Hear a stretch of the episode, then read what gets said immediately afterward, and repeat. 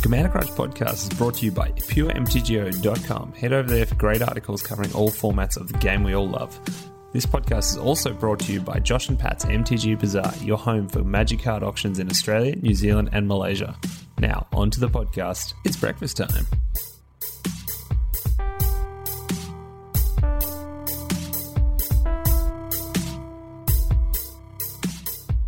Welcome to Commander Crunch episode 35. You're here for your nutritious serving of tasty Commander treats on the regular. We're all about celebrating the culture, community, and creativity of primarily our favorite format of Commander and Magic the Gathering, plus a side serving of entertainment pop culture discussions for ancillary influences. I'm, of course, one of your hosts, Sam. Uh, coming at you live from a uh, nice wintry Australian day here. Having my uh, my UGG boots are on. I'm drinking my tea and also drinking a little cheeky whiskey. So it's the uh, the perfect Australian boilermaker. And I'm joined, as always, by Cheshire.exe. How you doing, Chesh? Any fatal errors this week? Uh, doom. Chess.exe has stopped working. A problem caused this program to stop working correctly. Please close, close the program. Check online for a solution and close the program. Close the program. Looks like you're trying to record a podcast. Would you like some help with that?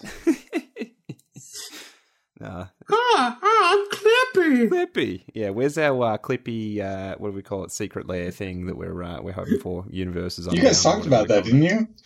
Yeah. Yeah, we did. Look at that. We got a guest, and he, he, he broke his silence, and he got through. So I'm gonna have to introduce. I'm sorry. I broke right my now. I broke my silence when I giggled. So You're allowed to whenever you want. So, as we always do, our guest profiles with the community and creators have become a place to share and explore the essence of Commander.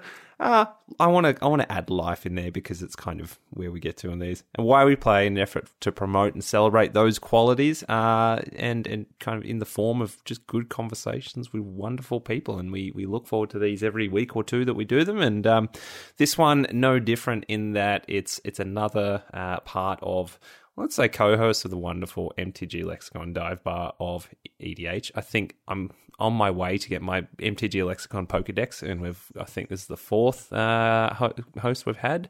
we we're halfway there. Uh, father, husband, producer, and top shelf nerd. Amazing person. Reminds me a bit of my brother for some reason. So, Nick S, you are here, and you're you, you're kind of my brother from uh, the Pacific. So, uh, how you doing, man? I'm I'm great. You know, uh, I've got uh, beautiful beer next to me from a brewery Mm. that's about 45 minutes away from my house. So um, it's uh it's good. It's a good Friday evening. I know it's Saturday for you guys, but it's it's cold, but it's not cold like you guys have it probably. Yeah, it's getting pretty chilly. And I, I mean, out here, when we're in the country now, and yeah, the first thing we did when we bought this house was like, I need proper UGG boots, and um, I got them for the first time. They come with a certificate, and they're like they're of authenticity because everyone tries to knock them off, but they are mandatory to have your sheepskin um, boots for for the cold days, kind of thing. So. I was going to say, Jeff sent me a photo. He got some, um, and I was like, "What? They sell them over there? That's awesome." Yeah, they definitely sell UGG boots. I, I feel like they sell UGG boots everywhere. I could Mm. never have UGG boots because my feet are always hot. Oh, different problem. Yeah, my wife said like just absolutely uh, like frosting and like even a hot day kind of thing. It's the circulation strange thing anyway. But um, I was like, we need to get these. But I think that's a bonus then, or does it get ever like too bad where it's uncomfortable or unbearable? Like say you went It- to the snow. it, it can get shitty like that where you uh, your feet are just too hot. You know, there's not a whole lot you can do about hot feet, right? You can throw them in the pool or whatever, Yeah. but uh, yeah, you know, you know, you can It's- do. It's you can wear you can wear as we call in uh, I call them jandals, but in Australia it's thongs, uh, which I know takes on a different meaning in the states. what do you? I mean, what's it? It's the flip flop, right? Like that's flip flops. Uh, flip flops. you just wear them all the time. Same thing. Yeah. So what would so what, what would happen if someone said, "Oh, I'm just going to chuck my thongs on"? Like it was is you know, I mean, if it's an Australian accent, probably people might understand what we're talking about. But um, yeah, it's it's, it's not the right thing, right? Uh, no, I feel like I would understand it because my my mom always called them thongs, and I don't know why, which is weird. She calls them flip flops and sandals and whatnot, and Yeah. yeah, it's you know, it's tomato tomato for everybody else, right? That's true. That's true. Yeah, I just inherited jandals from New Zealand uh, friends that I've got, um, Kiwis, and they're like I was like, that's Jandals. I don't think offends anyone or it's going to be wrong or anything, except maybe Australians are like, "Why are you calling them Jandals?" It's it's it's always very strange. But um, no, the uh, they are the mainstay of our uh, Australian summer, an absolute must-have. So anyway, that's a uh, now the sandals that you in, have. I'll go for it. Are, are, yeah, are they uh, are they like sandals that are like the thongs, or are they sandals like ones that you would go out hiking? like the ones that have the uh, straps. Uh, no, no, they're definitely thongs. So they that they make the, the, they make the noise on your heel when they go flick, and they they sometimes flick up sand when you're on the beach, and um, mm-hmm. or you have the uh, the dreaded jandal blowout, um, or Oof, I guess that's, that's one thing you call it, where the the plug in the front comes comes free of the actual base of the thing, and so you're on a scorching hot forty five degree Celsius day on the beach, and all of a sudden your uh, your shoe craft does not work anymore, and you've got to walk bare feet on the molten sand and uh, all the way home. I've done that a few times. Looked at my feet afterwards, and they're black. It was like whoa, like absolutely scorched from the sand, and you can't you can't hold your feet flat on the sand for too long. You're like ah, it's too hot. But um, that that's happened to me. I remember that the oh, that actually happened as as not that long ago as I think a couple of months ago which is wild. That's how how quickly the seasons are changing. Now it's freezing. I got to wear my UGG boots. So anyway, that is insanely hot. That's 113 degrees Fahrenheit just for the yeah, US yeah. based people. We we have a few. It was it was not the great. I mean, we're talking about the weather here is great. Um, but uh, it was not the hottest summer that we usually have. We usually have some absolute kind of troubling ones where the bushfires kind of kick in as well. And I know that's something we've talked about a little bit um, with the kind of uh, the California slash uh, Australia relationship of firefighters, and you know having a, a, mutual kind of time in in each year where you're like, oh, this is fully expecting areas to be fully on fire, and and it's a scary time. But yeah, we usually get those massive heat surges. Not even like the it's like it's like February March, I guess. Like it's it's like just after summer kind of thing, and the end, and it gets that hot, and it's just dangerous. But yeah, that's um, yeah, it gets pretty normal. We we we live in extremes, I guess. Yeah, that's that's definitely very hot. Uh, I mean, speaking of fires and stuff, this past fire season, my wife and I were driving from Washington down to from visiting her grandparents, and we actually got caught in the fire that was happening in Oregon. Like mm. we were going down the highway, and we're like, okay, cool. We're going to continue following, you know, this path. And oh, well, it looks like this road's closed via the maps and all this stuff. And so we're driving around doing like all these back roads and stuff and extra beyond just trying to get around people. And then we finally got to the highway, and there was um, the highway patrol there hanging out, blocking the road, and saying we couldn't go down that way. We're like, what the fuck? How are we supposed to mm. get home now? So, um, so then they turn us up the highway or this up this road. So we're continuing down this road, and probably like 35 minutes later, we're still on this road in you know stopping gun traffic. We look outside, the flames are right next to us mm. on the uh, like near the house. Like we could see the flames right next to us. Um, so we continue down. We're continuing to stop and go down this this um, this road, and all of a sudden we start seeing cars that we had seen before they're drive they're being told to turn around and go the other way. We're like oh. okay what is going on? So you know these guys are driving the opposite direction of us and they all like sticking their hand out the window like you know turn around turn around turn around and whatnot. Like, like trusting oh people's advice you're like uh actually well we? yeah. yeah. When you're in a situation like that you kind of have to just like have a little bit of faith in humanity and yeah so exactly we're like, oh shit, we need to turn around. So then, you know, we turn around and I'm starting to do the exact same thing. And some local in in Oregon was like, all right, I'm gonna get out of my car in this, you know, hazardous air because the, the fire is right next to us. And I'm going to start directing people down this back ass road to get them away from this highway because we've already been turned around both ways. So thank God for that person that basically yeah, directing yeah. people and just like saying, go this way, go this way. And man, it was, that was um, intense. That was a, a long trip. So then we finally made our way back around down and we went through this national park. And as we got through this national park, we're getting closer to our house and we look on the internet and it says that that national park is actually closed now for fires. Mm. Like at that time, the fires had sparked there, so then they closed after we had gone through. If we if that hadn't happened, we would have had like driven I don't know, like six and a half hours, like in the opposite direction to try and find our way home. and that's that classic thing. It's like a few people doing, I guess, what they, they, they know to do and also directing what they think is best. But it's like you can't possibly have a uh, an idea of a bigger picture. And what that's kind of just scary. It turned into this closed loop where if if if a third party didn't take action, then it's just chaos. It's it's wild. But um, yeah, yeah. If that person hadn't gone it, you know, those people hadn't directed us. I, I like I don't know what I would have done because like my wife's in the car, my kid's in the car, my wife is pregnant, so I'm like you know in protective mode. It's like okay, yeah. I'm in I'm in my SUV. Uh, am I just going off roading? Like what what are we doing? We got to get the f out of here. Yeah, definitely. And now those moments where it's just like, well, that perspective kind of sticks with you too. It's like, well, we've been that close to like a kind of literally a crisis situation kind of thing. Um, yeah, far out.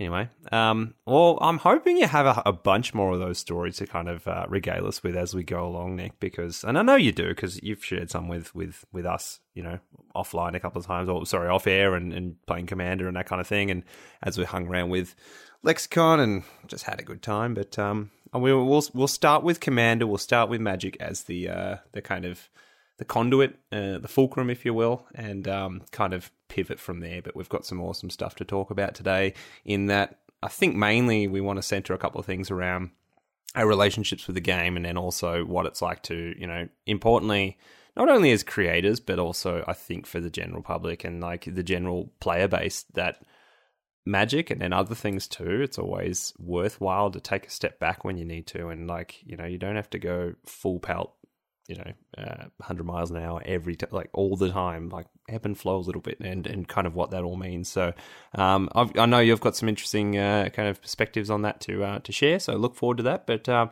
we'll start off, of course, with we always usually do, but um, kind of get some of the the day to day magic stuff out of the way and see kind of check in how we're all been going. But Brewers notes is where we uh, we start this off. So um, I don't know, Chesh, I'll check with you. Anything you've done lately? Any games you've played? Any kind of things you're looking at for decks? Have you cracked any Strixhaven yet? I think we're waiting on something for uh, a spe- special event for that. But um, yeah, anything changed in this last week or two for your uh, your day to day with the game? Uh, I mean, do we want to get into uh, meat and potatoes? Well, of, of, my of my tweet.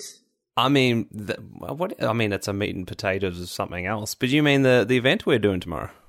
Well, no, I was going to talk about the other tweet. Oh no, say that but for yes, later. The oh, gotcha, gotcha. Well, that all that all works in. Just because like you spilled into it, I'm like, no, because it ties directly into a tweet that I made. I like it. I like it, and I, I get well, I get where you're going with that, which is fine. So, um, yeah, that was being that. Uh, I mean, that actually came up with with a tweet Chesh made about, um, you know, kind of taking exactly what we said, taking a bit of a break from some of the stuff in the game, which is fine, and you know, it kind of does lead in. I don't know where to like place that right now. If we kind of lead to that, I think we'll lead to that afterwards because I got a couple of things to touch on. But yeah, needless to say, I'll um, I'll, I'll just drop a little a little weird thing. Mm. Um, I really want French fries. Okay, continue. Oh, I do too. Yeah, sounds great. Awesome. Um, well, I'll, I'll start anyway with. Um, I did manage to after was it last weekend? I believe it was last weekend. Maybe the one before. I'll figure out exactly which one. Maybe it was two weeks before. Anyway, I feels like I haven't played Commander for quite some time, but the last time I did get to was um, uh, Brandon sub me in on the Lexicon stream uh, I didn't intend to that afternoon, but it was it was good. It was that sat- it's your Saturday night, isn't it? So it's our Sunday. Yep. Um, but no, was, we had a couple of great matches with uh, Brandon's there, of course. Uh, Peter, Mono Whiteboarder. Um, we talk a lot about Peter around here. He was there too, um, jamming mono white goodness. It was fantastic. Got to play Moritte, the uh, the clone uh, imposter syndrome deck that I've I've kind of put together and started to really enjoy, uh, which is just cloned other people's things and it kind of scales with how good everyone else is making stuff. So it was a lot of fun. But the next game was the one that stands out to me for a while because it was just so ridiculous. It was with I can't remember who exactly it was with. I think Plorg was there, uh, and then Brandon, but it was the classic Lathiel game with the life game where it's you know you get to the point where this game has 16 different chapters. Like there was a point where I'm like, cool, I'm I need a piece and I'm going to throw through so much damage, it'll be done. And then the Great Aurora was cast, which is always a wild time. And it's like, oh, oh uh, we're resetting then. And it's like, I've got to get out and cook dinner. And it's like, yep, not for a while now. And, um, but we all laughed. It was funny. And then the Great Aurora being just such a funny time when everyone has to is it permanence in hand and board or like cards in hand and board and shuffle them all in however many that was. You draw that many cards put all lands on from those cards onto the board and then it can be such a roulette because it's some people end up with four lands and it's just awful but some people end up with a, a whole ton you know rng that kind of thing. But after that that was there was a, a couple of turns where i stabilized from 12 life or something uh, with lathiel to i think it was 380 and I was like, oh, cool. But nothing to like do from then on. I just need an altar of dementia uh, or something, and got a bit greedy. And the third, the, the fourth player, I can't remember who it was, um, had a laugh and said, "I just top decked way to find a land and got a rogue's passage and sent Multani through for commander damage." So your th- 380 life didn't matter. I had a 380, 380 Soul of Eternity. Uh, I think two, like one or two hundred Stormherd Pegasi. That's just like it was the thing that like Joel or Peter might say. It's like I did my thing, I was happy, and I came second. Like that was that was great. So um, was that Roger? Um, I think. Oh, uh, was it Roger? I know Roger has a Multani deck because Roger has a lot of decks. That I think no, you know what? I think Roger level. helped. Um, I can't remember this, uh, this guy's name, but uh, I think Roger helped him build that. Um, but yeah, shout out to Roger Grinnan. But uh, yeah, no, that was that was a good time, and it's like Multani shouldn't be um, kind of I don't know, looked down at at all. Multani is rad, just a like a massive beater, and it's a monster. Very resilient. Comes back, yeah, you can't get rid of Multani ever. But no, that was such a fun game because it was like a three-hour game. Like after the the Great Aurora, everything we're like, yep, it's done. Like it's it's. I'm not even upset with the ups the the the outcome, and nor should should we ever be really. And we just had a good time. It was hilarious. So I think it was one of those ones too where Brandon got knocked out, not early but earlier. And the one like, oh, that's fine because I see it kind of wrapping up in the next like half an hour, and it did oh, not. No.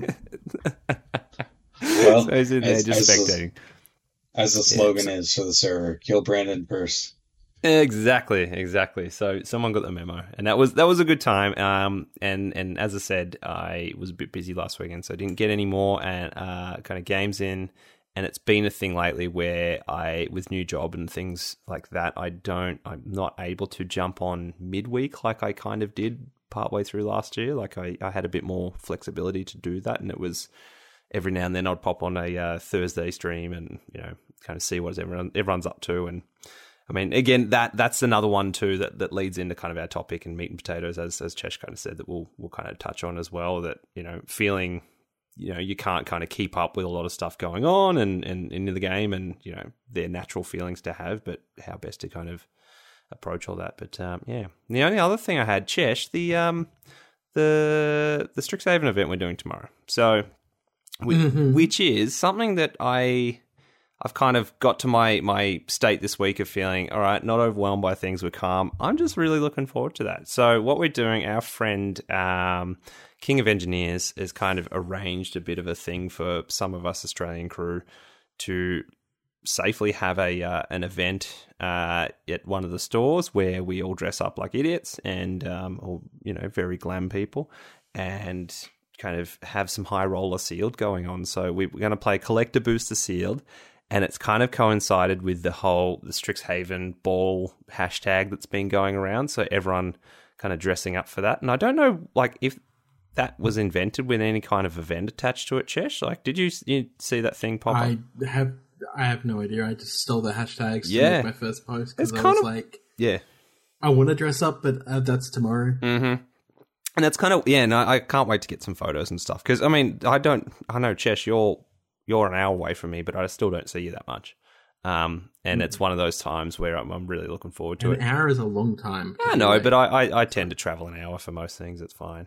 Um, but that's that's going to be a ton of fun. And, and again, it was strange that the the Strixhaven Ball hashtag popped up with an invite kind of graphic, and it was like, oh, come to the Strixhaven ball, and now all the Magic personalities are dressing up as you know their their I was about to say guild, their college, uh, which we're doing exactly the same. So we're going to be playing some some silly sealed with some really premium cards, and it's going to be great. And then each of us will select. Uh, we already have selected a college, so we're representing one each. Chesh is representing the uh, the great Goth Garden College that uh, is spoke about at length. The Witherbloom. you know, zombie crocs and all that stuff. It's going to be good. Um, I, I, I even made a tweet for it, and I feel like that uh, my my shitty little bad poem is much better than you know, oh, than the. Uh, I enjoyed that. it was like it rhymed. It was stupid description of of the Witherbloom. So you know, yeah. So I look forward to that. Um, this set has been nuts. I, I managed to sneak to a pre-release last night. Um, again, safely. Uh, Melbourne, Victoria is doing very well, and I think everyone's been relatively safe. So was um, not too much of a risk to go to a store or anything, and um, that was that was awesome and opened Teferi's protection in the cool uh, the cool crazy Ooh. archive border. And then a like a, a foil counter spell looks really cool in that. I don't know what people are saying about the etch borders, but I haven't seen them yet. But apparently they're really like minimal, lacking. And, yeah, and it's like the type of thing people are like, hey, I want my I want to cancel my order now because etch foils aren't what I thought they were. And it's like ah, it's whatever. Like I, I, truly so, I mean, doing that. I uh, what's pre-ordered uh, I pre-ordered Etch Foil Crux of Fate. Um, oh yeah, thinking that it was going to be the awesome one that was you know how they looked in Commander Legends and yeah, that's right. Yeah, that's a pretty big blob yeah, it's like a little thin line. I'd say, whoop, is that, that, that effect. But um, I thought that was very interesting. So we'll, we'll see what happens with that. But um, yeah, as I said, so there's like there's so many different types of cards now, which is kind of nuts. So you're like, oh, I've got this one. Which one is it? And there's like 50 versions. But so a mystical archive normal foil counterspell was one I got last night and it looks awesome. It's really cool. So it's just the whole thing's foil. But then understand there's also an edge foil, which is the only little bit that shines out is this little like feature in the thing, which I think leads to people saying you could just miss them. Like, oh, I didn't even notice that was an edge foil. it just has a little like thing on it, kind of thing. So, oh well, that's fine. But uh, looking forward to also the uh, the Japanese cards. I think they're going to be wild, and then also just super. I think super weird to play with them. I, I think the Japanese cards are absolutely where I want to go. Mm-hmm. Like, the I and and it's funny because I always say like I generally don't like foreign language cards because I shouldn't have to be forced to go and look a card up. Yeah, I think there's a... that's the only thing that's always annoyed me about foreign foreign language cards. Yeah. It's like printed in like I my language, my primary language is English, please print this thing in English because it's got some great art, but I don't know what the hell it does. Yeah. With these ones, I'm like, I kind of want them anyway, just to chuck into my my into like a commander deck. Um, but I still come back to the point of like, and I don't want to feel like an asshole when I say it, but like. I'm I'm in a country that primarily speaks English. I don't speak the language that it's in, even if it was in German or Russian or I love me some German like, cards. I I want me the card. I thanks. I want the card to be in English with that art mm. because uh, then I can read it. I totally understand that because um, you know you, you look at it and it's and it's beautiful, but also if you're trying to get that art, let's just say you decide you want to crack packs, which buy singles, um, you're going to oh, get yeah. a whole bunch of crap that just means nothing to you in mm-hmm. a language that you're never going to use. Like I, I have cracked open German collector boosters because mm-hmm. I wanted to feel something during the pandemic. Okay. Um, exactly. Yeah. It, it felt awesome opening them, but I have two stacks of Commander Legend German uh, collector boosters, and I had Battle Zendikar, whatever the last Zendikar was, collector booster, just sitting here next to me. Like, I don't know what I'm going to do with all these draft shaft cards. Mm. Like, but it still fun, felt fun. And I, I totally understand. Even Wizards messed up the the art that was supposed to be on one of the cards, right? Yeah, yeah. So Chesh, you're not alone. Even Wizards fucked up. Mm. Yeah, exactly. And I heard, I, I can't remember exactly which one that was, but they made a statement very recently that, oh no, we've printed the one with switch, uh, swap the art or something like that. And it's like, uh oh. Uh, and it was, yeah, so that was, that was after, not long after the Crux of Fate um, dilemma where basically there was we've talked about that before, oh, but it's it's it was like whoop yeah right. So this and I is it the Japanese card? I believe it is. And it's like this art's mm. meant to be for this. it's like sorry. Um, on on that note, let's let's discuss this for a quick second. Yeah, and, and companies can make mistakes, and that's oh, fine. Of course, of course. Except when they somehow forget to print a fucking white mythic in their fucking secret lair. Wizards, what are you doing? Which one? How did you forget? Absolutely forget. I did not hear and, about and this. This is from the Valentine's Day drop. You're talking about they Sun Titan? forgot to print Heliod. Really? The biggest card in in the fucking drop. They forgot to print it. Oh, I need to look up this. Not they printed something else in its place. They forgot to print it. Uh, it, it, just never made it to the. Uh, it just never. It just literally never made it to the print. It just didn't didn't. Oh, here we go. Fi- obviously, somebody fucked up and just didn't send the files.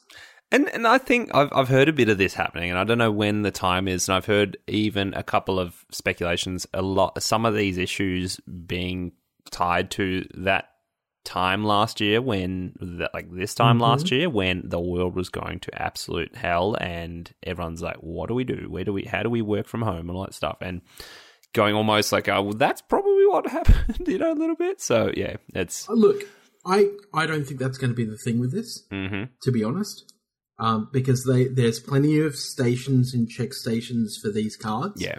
especially with secret lairs i can tell you right now there is not just pre-approval approval, post approval, there's actually stops along the way um, for their internal quality control to look over the cards before they go to print, to look over the files before they go to print. And literally, if you have a look at, at Wizards' timeline, a lot of things have changed in the last 12 months. Yeah, yeah. And it feels like a lot of the previous old guard has changed in Wizards. I've heard that too, yeah. Looking at the creator events are gone, looking at um, uh, the PR that we used to get, we no longer get. Um, looking at even with the Australian office, we've got a new guy that's just come in, Daniel. Um, looking at when Mel uh, has left the business to go work for Child's for Child's is it Child's Play? Uh, yeah, um, pretty sure, sure, that's a movie, but um, I, I, I know I know what you're talking about. I, I can't remember yeah. the name of the um, philanthropist she would from the place, right? C- controller with wings. That one. Damn it. Chesh? Chesh. can't I remember There was a fatal error. Dung. Dung. Um, I just realized what that noise was. You were doing the Windows one. Yeah, that's the fatal error noise. Who designed that noise to be so like just perfect for the? the it's, it's, literally just driving a Dodgem car into obnoxious. a wall. yeah, uh, Mishi, Mishi Fishy Woo. Oh yes, yes, uh, yes. Extra Life. Yes, Thank you. No, you're Extra right. You're right. Charles. Yeah, I, I, I Same could, I, I could picture who you were talking about, but yeah, exactly. Yeah. Um, anyone who's a content creator who has worked previously in the past with Wizards or even currently knows that when Mishi left the business and started working for Extra Life, everything changed. Mm-hmm. Uh, there was no longer a personal touch to creator emails. There was no longer a personal touch from Wizards at all. Um, sorry, Trick, we love you. Mm-hmm. We do. But I never fucking hear from you. Like, mm. at all. I never hear from anyone in Wizards. Um, which is weird. Misha used to go out of her way, especially with the Australian content creators, to touch base with them. Yeah. Was not her job to do.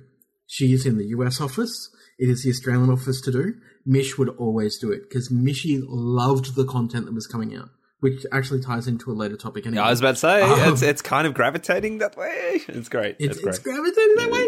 Um, but it feels like with that a multiple sets of changes within Wizards, it's created a cascade fatal error across a lot of the stuff that they are doing. Just to go back to boom, yeah. Um, there's a lot of errors that are coming out of this, and I think it's all to do with changing of the guard, with Yeah. people changing position, with you know multiple employees changing what they're doing. Some have moved to D and D, which Different people probably pressures aren't and- yeah. of. Yeah, different things are happening. So I'm not going to say yes, this is a result of last year's like COVID Mm, because It could, that was a long time ago when you think about it. that was a year ago. yeah. I think in, Um, in the and- in the case of a Secret Lair too, these like you say, a Secret Lair kind of being uh, they A specialty thing. Yeah, and I specialty think that's a much like closer print to demand thing as as, as they say, and it's rather than a set Correct. being a set's kind of a year in advance type thing. Yeah. Um, so it, it just it just feels like it's a cascading issue where we're seeing different things are happening, uh, and and the the I guess you could say that the whole way that Wizards is or was has now fundamentally changed. Yeah, yeah, So I wouldn't be surprised if some of those checks and balances are no longer in place for them to try and hit specific targets or print deadlines or something like that, and that they've removed some of those roadblocks, and it's showing exactly why those roadblocks are here. Um, such as with the fan art issue that we've covered before, which we won't cover again. Um, but with the, the stealing of artwork by an MTG that's right. artist. Um, stealing is absolutely the right word. If you want to fight me about it, go on Twitter and fight me about it. if you want to tell me it's appropriation, I'm going to tell you to fuck yourself. Oh, It's no one's going to remember it just because it was last week. It was last week's news, and that's that's how it seems sometimes. Everyone's like, well, Actually, it was like yeah, it's oh. I, I'm just, yeah, exactly. I'm just ready for the fight. Yeah, I'm exactly. always ready. No. Um, but there used to be checks and balances in place for the art, Hmm. where somebody would be tasked with image matching. yeah, yeah, Now, image matching is not a hard thing. You can do it yourself. You can absolutely take part of an image, put it into a Google search, and Google will try and match that image to something for you. It's it's really a, a super simple thing. I feel like even that check and balance has been removed. Otherwise, Wizards probably would have caught this, which is weird. It's really weird that all of these things are happening within such a short span of time, and it's all within the last couple of months. Like for a lot of these issues, uh, especially with like the creator content content creator mm. program being shut down and and being moved on. Thanks Wizards for you know propping up people like Panda TV, who you've worked with in the past, who is currently into sports cards and not Magic. I know he's got a great big following, but he moved from being Chinglish, and I'll leave that fucking word with you, and then turned into Panda TV. This is a white guy. I have no idea what it all means, but yeah, Just well, so Chinglish is a pretty racist word yeah, that people would use for Chinese to English, Mhm. right? So to be like, "Ah, you're speaking Chinglish," ha."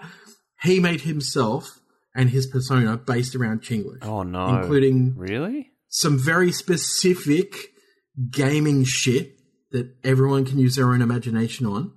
Uh, in in particular to uh, mouth noises Yeah, in place of actual words. Uh, now there was a lot of controversy.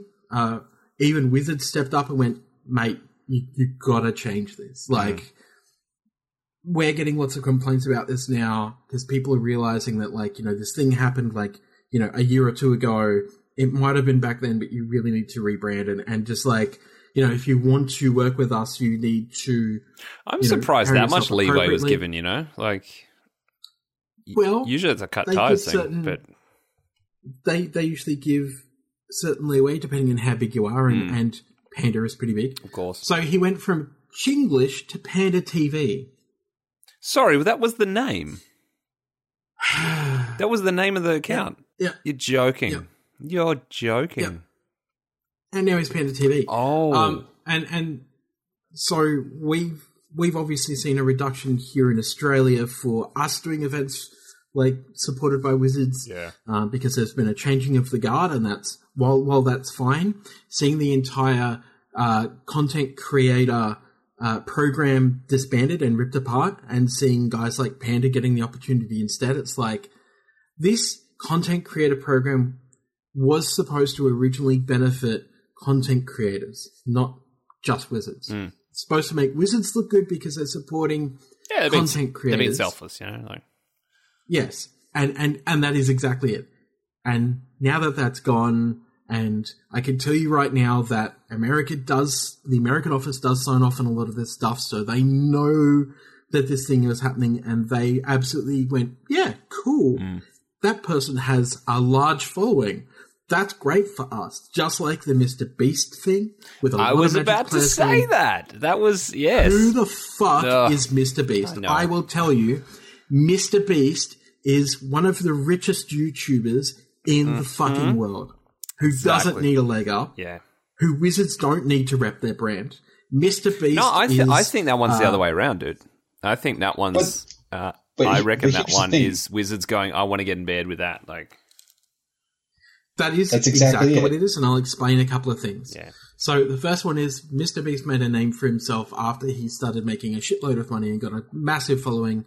Don't look at his gaming stuff from, you know, five years ago. You won't like it, trust me. I saw someone say Um, through dubious means, but I can't pass judgment or know or report of on that. I have no idea. Speaking of building your entire fucking platform on being a racist piece of shit. You're joking. Wait, but that's Mr. Beast. Everyone loves Mr. Beast. You're joking, right? No one just wants to look at the old stuff, but everyone loves Mr. Beast because Mr. Beast gives money to everyone. that's that's the vibe I got. That was the total vibe I got. That it's it's all money based. It's all look what I did. I just Oh, gave all this money to people. And I threw money at this thing. I threw money at that thing. And I don't want to throw shade on You look things or people I don't Beast's know, but that's that's kind of uh, that's that's making a lot of sense. almost sense. every fucking one of his videos is I I said that you know I got this person from my crew and I was like you can have anything in this Walmart you just have to carry it anything you want or you can stack it all here Yeah. and in this circle and I'll buy everything for you I'm Mr. Beast look at how awesome I am and I'm like dude, you've got a great following, and I understand, and that's great. It's been built on the bones of something that is questionable, and look, Yeah. that's in the past, and people change, and etc. And, and I absolutely agree with that. But dismantling an entire content creator program to likely pay these guys to come in and, Yeah. and do this shit, That's that's true. That's true. Whilst I'll also fucking point out that having Mr. Beast do the Friday Night Magic thing, Mm-hmm. while a good idea for some countries, for other countries like Australia, who are not fucking eligible, being one of your biggest countries that buys from you, pretty is kind of a little bit shit. Yeah. And while it's it might be hard for you wizards to work out the legal side of things because you're in the US, you have an Australian office that absolutely could probably assist to work out the legal wranglings and do something in partnership with, I guess, Panda TV. And and I know that Wizards are running an MTGA tournament um, with the help of Game on Oz, and I get that. That's another thing that I want to cover because as much as I want to rep that tournament, I don't play Arena standard. I don't play Arena historic. I just don't. But they felt the need to hit me up to get me to try and share it out to my followers, which I did. Don't get me wrong. However, I made it pretty explicitly clear my following is 99% Commander and Brawl players. Mm. They don't give a shit about standard and and modern, uh, standard and historic, because they spend all their money shock horror on cards for Commander, Mm. on pre-releases, and stuff like that, because they don't care about Arena. I don't care about pumping, you know, a thousand, two thousand dollars into Arena for a tournament to try and win five hundred dollars. Yeah. It makes no fucking sense. It's not my audience. Get to know my fucking audience before you ask me to rep something. Now, that wasn't directly from Wizards, that was from the people running the tournament, and I get it. And somebody else tagged me originally, which is why they stepped in. But then they tried to make me feel bad about not joining the tournament. Oh. Now, anyone might remember many moons ago, I joined Gather a round. tournament run by one of our Australian content creator podcasts. Uh, I got through to, I think, second round and then dropped. I literally just was like, nah, I'm done. I can't do this anymore. I don't want to play Arena Standard. I hate Arena Standard. It's standard Which- is which met- which not my meta was thing that? Anymore. Um, that was food meta. Ah, Does, yeah, does it really matter? Yeah, that was no, food, ex- food sacrifice. Exactly, exactly. Be- like, One of the best, worst metas since uh, Eldrazi. I played Let's standard a total of once, and it was through a couple of sets with. Uh, I was playing Drakes and Bells, and it was great, and things were even just before War of the Spark. It was nice, but yeah, that and before Arena. I mean, sorry, I just wasn't playing Arena, but yeah, uh, and then it's Yeah. been people always have things to say about it ever since, you know. So yeah, understandable. But uh, but this is my thing, right? Like, if you are going to do stuff in Australia, Yeah, have a look at your demographic. I I understand you want to grow said demographic probably for arena, but we've the problem is that your pro players in Australia haven't been touching arena in the last year because of a uh, lack of tournaments in our time zones, b lack of eligibility for overseas tournaments, c lack of prestige of those tournaments, uh, d I mean you've got guys like David Mines who were captain of the Australian team here for many years, amazingly respected in the entire community, and also goes, but I don't want to pump money into Arena because I don't own those cards. I can't trade those cards. yeah. If Which is the, the original changes- premise of the game being a you know, and I know Arena has to A exist. say. trading card Yeah, game. and it's like it, it does feel a bit strange on JPEGs, but But like, if I want to change deck, it's going to cost me hundreds, if not thousands, of dollars because there's no crafting system, technically speaking, that that's good. The legit crafting system in something like uh, World of Warcraft TCG is great because you can dust shit and then make shit, right? Or you can just outright like buy a bunch of packs if you really want to, which is stupid. Arena only has you need to buy X amount of boosters per set to remain relevant. And you are literally just flushing that down the shitter. You, you're basically buying a meat pie. You're scraping out the insides of the meat pie, right? You're chucking the insides on the ground. Then you're putting the crust on your head and going, I am the king! What relevance does that have? That has the same relevance of Arena and me spending hundreds of dollars in Arena on cards I don't own, cards I can't sell, cards I can't trade. You're asking me to invest in a platform that has no reason for me to invest in it. So that's my rant for this fortnight. Wow! All right, half in in, in Um, two I'm minds whether so just to snip that and put it at the end of the episode, but um, yeah. hmm. How did we get to the state of standard and arena? Like that so was Brewers know. Yeah, Sam. Brewers notes, man. it's like forty minutes in, and we're still in Brewers notes. We haven't even got to Nick. Jeez, man. Well, oh, well, yes. No, I appreciate all that, Chesh, but I'll just have to figure out what to do with it. So, um, yeah, no, good stuff. set set it on fire because I'm I'm angry that they removed the content creator program and didn't Yes. have any No, backup for it at all. That's fair. That's fair. just completely removed it and then was like, "Yep, too bad." It's, Burn it's up. all about the but we did everything you asked of us. It is all about the dollar We dues, exactly. And I think there's there's a point. I know, I'm sure Chesh will we probably already touch on, but probably will touch on again. Uh, in that it's hard not to feel like in Australia, if you really want to push this, how much support do you have these days? And for me personally, I don't find it matters, and I kind of almost a little bit enticed by it all. That it's like, well, I don't know, let's let's just keep doing what we're doing and, and give a reason to. But it's kind of just Wait until you get to year six. you're Uh, exactly, and I think that's it. Maybe it's you know that's that contrast of me and you that it's you know I am newer to things. I am also I kind of want different things out of it in a way, I guess. But at the same time, I can understand that, and I I'm definitely I could feel where that could kick in, where it's like ah, yeah, they don't like I don't know. Australia's really not kind of cared about, like in, in the grand scheme of things. It's fine.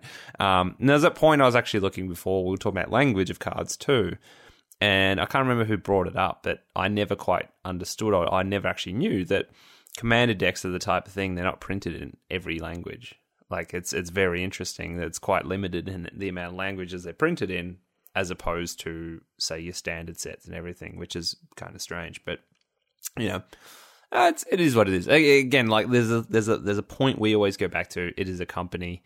we can expect so much, but uh, understand the the kind of result. You know what I mean? So it's it's mm, always it's always a shifting kind of thing. Like it's it's very interesting and and sometimes it does result in getting you know kind of frustrated about as well. So anyway, um, Nick, did you have any, ma- any magic related things to kind of touch on this week, or are you happy to go into uh, uh, the the magical meat and potatoes of, of kind of as we've been alluding to and building up for forty minutes to get into the main topic?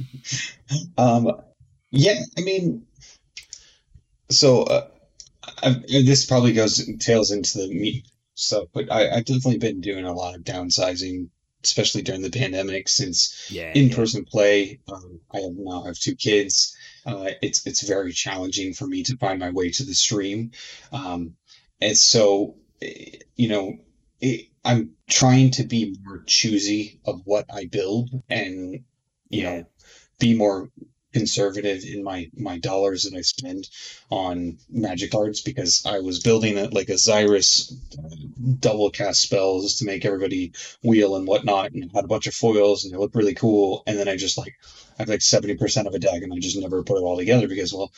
What's the point of wasting my time to try and figure it out? What's the point of wasting my money to buy the cards to make it happen um, yeah. if I'm never going to play it? So I think I think right now, I think there's two more decks that are in the works. There's going to be a mono white deck and there's going to be a mono blue deck. So I have one of each of the mono color decks. Oh, I um, love that. Yeah, nice.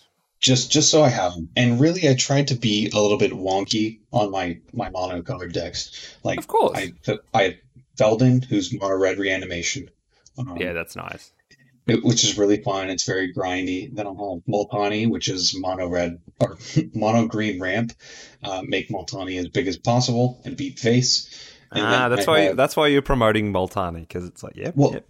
yeah. I run I run the great yeah I run the great Aurora in Multani as well you know, yeah. there's a possibility you you great Aurora and you come out with like you know I have 45 lands in the deck. There's a high possibility yeah. you're going to come out with a lot uh, of that, lands that makes sense because it's like uh, the way I've always looked at the Great Aurora going, well, you want to break symmetry if possible. Otherwise, it's just a pretty hard reset of a lot of things, which is kind of fun anyway, half the time. But yeah, exactly. Oh, that makes sense. That makes sense. And I it's like it. it's really good when you have tokens. Oh yeah, like if you have Avenger of Zendikar a couple times, like, well, oh, guess what? I'm coming out of this already, lands. Yeah, yeah. It's kind of like subtle uh, MLD, like uh, in, mm-hmm. in a way, if it, like, but it's like you can't be angry. It's ra- it's random. Absolutely, it's it's definitely uh, an MLD. Um, hmm. and then I have for mono black, I have my uh, the Haunt of Hightower, which yeah, is my I mono like black deck. mill deck. Mm. It's, I think it's, it's super you know, got, nifty that one. Yeah, it's got um, the Painter's Servant Grindstone combo. It's basically just trying to make Haunt of Hightower as big as possible by having other people mill instead of discarding that a lot of people mm. build the Haunt of Hightower as they try and build it as a discard deck with like Necrogen Mists and all those other cards that, you know, make the game less fun for people because they don't have cards in hand. So yeah. I'm like, okay, I'm gonna mill. I'm gonna make people I'm going to use uh, Mesmeric Orb. I'm going to use these shitty cards that say everybody loses a life, everybody discards a card, one card, and then everybody mills a card. Because if I have three opponents and the haunt is out, that one mana spell is now going to give six power to the haunt Yeah. For one mana. And that's. It's like that's, super, that's super giant power. growth, yeah. Yeah, it's become, a, become immense for one. Like, it's sweet. yeah, pretty much. So I want to build a mono blue deck and want to build a mono white deck to, to round it all out. I don't know what they're going to be. Uh, I was kind of thinking Akroma from Commander Legends, just because uh, when mm. I hmm. started playing, when I started playing, Onslaught was really the set that I remember. So the whole yeah. Onslaught block and story of which the books are fantastic, by the way. Um, I really enjoyed them. Akroma was one of those characters. You know, there was Ixidor, there was Silvos, you know, the pit fighters. So it, Akroma, I'm, I'm drawing towards it, but also she's seven mana, and seven mana in a mono white deck is pretty challenging. So I was thinking maybe I partner her with somebody. Yeah, partner like with a, another mono white. With a lower end one, but none of the partners really stood out as something I wanted to do. So they're in the works. I don't know what they'll be. Maybe they'll just be, you know, uh, husks of a deck and then at some point in time when the right commander comes out, then it'll uh it'll come together. Nice. It, you never know when things are going to speak to you too. It's um, you know, it does happen that way. I will say when you say about that story too, there's I do remember listening to um, the Commander Sphere podcast. They had a great uh, what was it? Rachel and Dan talked about. They kind of just told the story of that onslaught block in a really cool, like just for a random episode, and I really enjoy that because I haven't taken the time for a lot of the parts to you know read the books or like find out exactly what happened in the story, which said before, is usually the type of thing I lap up like crazy in any kind of video game or, you know, uh, intellectual property, whatever. Love the story part of it. And then Magic is just one I might, well, too late. I I will when I can, but it's just so much to take in, and so I haven't. And so when that stuff gets like explained that way, I was like, oh, cool. It was like someone just uh, not even audio booking it, just like telling it in like plain words, like what happens, which is really cool. The other one, the Partner Commanders uh, podcast, love those guys. They're amazing. Um, they they had one on uh, War of the Spark, and it was hilarious. Like they uh, tells the story of what happens with War of the Spark novel, and it was it's like it's funny because some of it is like a bit goofy and like Phantom Menace type stuff. yeah, like it's wild. But um, who are you thinking for the blue one, uh, Mono Mono Commander? I really don't know. I had like um, a skeleton of sphinxes with uh, Unesh as the Unesh, commander. Yeah. Uh, but I've heard that Unesh like is basically you're just trying to jam out sphinxes so you can Fact or Fiction to get to your lab man combo. I'm like, uh, I'm not about that. I'm not about that. yeah, life. that's sometimes the too. It's like this is how everyone does. It. I'm like, ah, which I mean, always does give you the opportunity to go, I'm going to do it the different way. But if you have to, I find that with Zur, that, I mean, it's the funny, Brandon like leans into that. But there's been a deck idea that I think Zur would probably be the best commander for it. But if I have to have that, have to have that conversation at the start of every game to go, oh, it's Zur, but not as you know it, you know, like it's this. And it's like, ah, oh, but that gives away what I'm doing with it, that kind of thing it's kind of like I want to find that weird one. Everyone's like, oh, "What's that doing there on the side of the, the board?" You know, kind of thing. So, I actually have that same issue with Prossh because Prossh is one of my yeah, main decks yeah, that totally. I would say I'm known for because, well, one, I love dragons. Uh, two, my Prossh deck is not like other Prossh decks. Yes, it's powerful, but every single creature in the deck is a dragon. There's yeah. no dragon speaker shaman. There's no nothing that's going to and that's your rule exactly. Creatures. And they're yeah, it's they're every, every they're fun creature. guidelines to like in, instill on yourself to go. No, we're going to do this, and it's like it's it has to make sense thematically. Um, you know, I'm not going to throw an Eternal Witness in there. Like that's no. and then I always have to preface this that you know there's no food chain in the deck. Every yeah. creature's a dragon. It is tribal dragons to the T. I think there's like 28 dragons in the deck. And you know dragons aren't coming out on turn two, right? Yeah, they take their time. They they cost four. The good ones cost four, and then you and you're not six, running dragon speak shamans and stuff. So exactly, and exactly. It's like yeah, and when that thing hits, it hammers. Like it's fantastic. It's like I have seen that thing do the thing with those restrictions in place, and that is the true joy. I think. Yeah, I played it on Chesh's uh, Commander of the Destiny team. Uh, That's right. Yeah, I got smashed. that was a good one. Gaea's um, Cradle is a hell of a card. Oh yeah, oh yeah, oh yeah.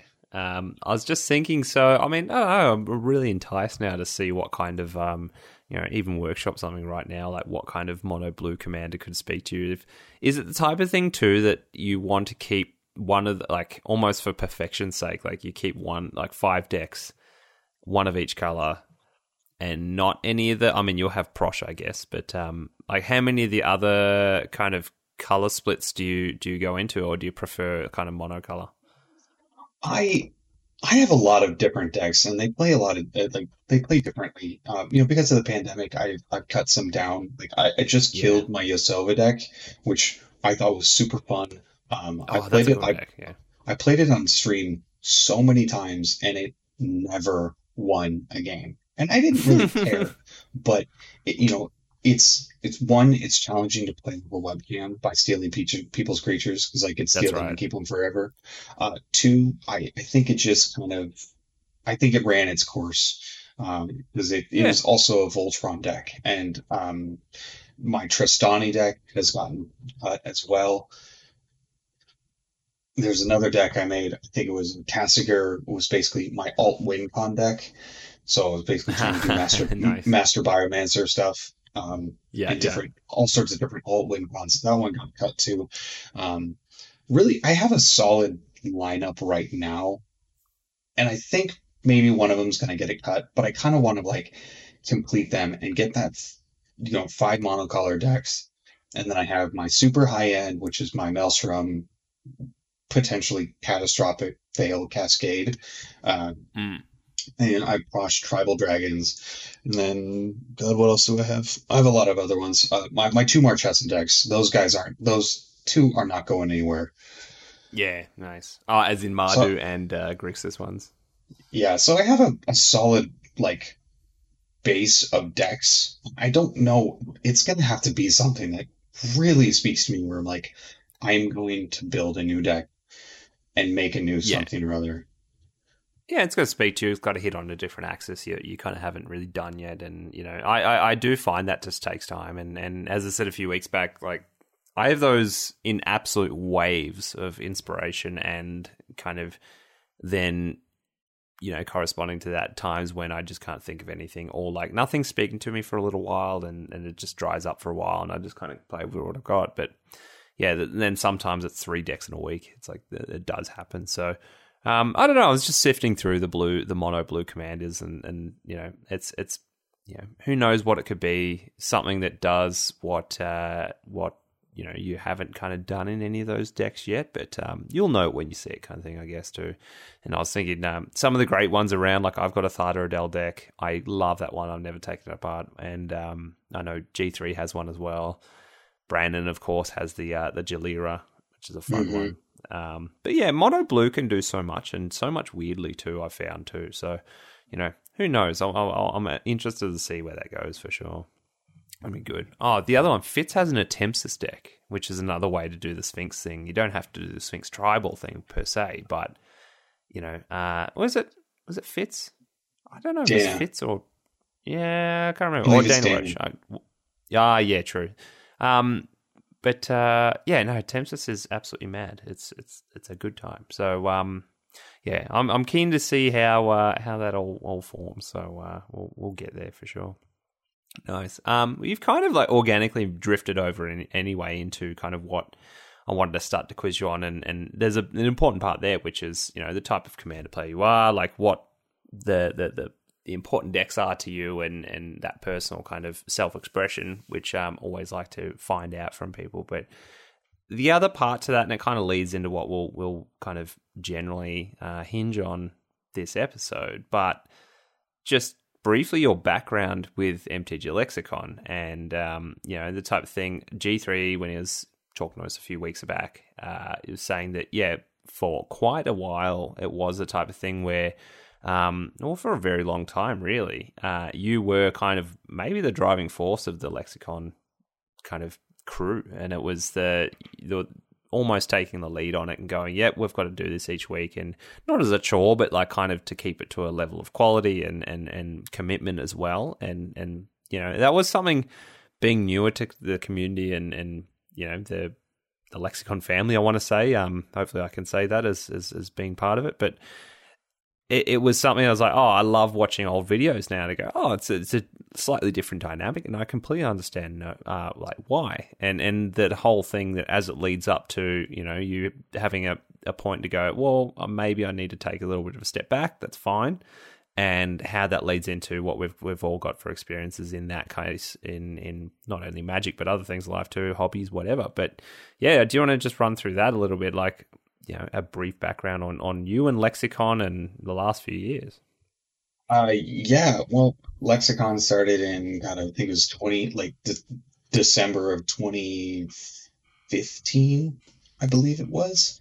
So, you know, we've been around for a while. Um, and as G3 had alluded to in his, his uh, uh, interview, first episode was horrendous, hilarious, horrendous. like, why is Brandon's face on this? Who the fuck knows?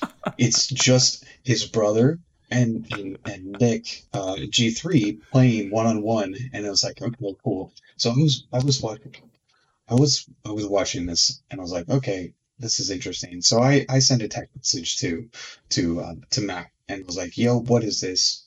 What can I do? And so they're like, all right, you know, blah blah blah blah blah, so on so on and so forth. And then episode two, I think, was just them two again. And then episode three is kind of like when I came and, rolled in, and from there, I was just like a constant guest. It was my Saturday evenings. Every evening, I'm gonna go out. I'm gonna go play, and they're not that close to me. They were probably, you know, 35 minutes, 40 minutes away from my house, oh, and a bridge toll. So it was like it was yep. a commitment. It was this is this is my weekend get together. I'm gonna go hang out with my friends. We're gonna play Magic. I love Magic. Let's do this. So that's what it was for a long period of time. And during the work week, while I shouldn't, I was watch rewatching the videos from the previous stream, and those were like those when we were doing eight and a half hour streams. So yeah, I was yeah. watching those, trying to you know, capture them and get them published to YouTube into each of their own games. So it was episode 3.1, you know, that was game one, 3.2 was game two, 3.3 was game three, so on and so forth. And I was trying to find deck lists and all that stuff, just like what Nick was doing. Uh, mm-hmm. And it, I did that for a long period of time. And then it kind of like, it got overwhelming because it felt as if there was uh, there was a part of the team of, of Lexicon who was there to try and make Lexicon function. And then there yep. was a part of the team that was there to just go and play on Saturdays on the street. Um, yeah, which is, yeah. you know, you need both halves in order to make a stream happen, right? Mm. But when you do one part of it all the time, and, you know, as I was watching these I would send messages to each every person individually and say, "Hey, you screwed up here. This was a misplay. You should have done this." So on and so forth. Just trying to make sure everybody was trying to get better.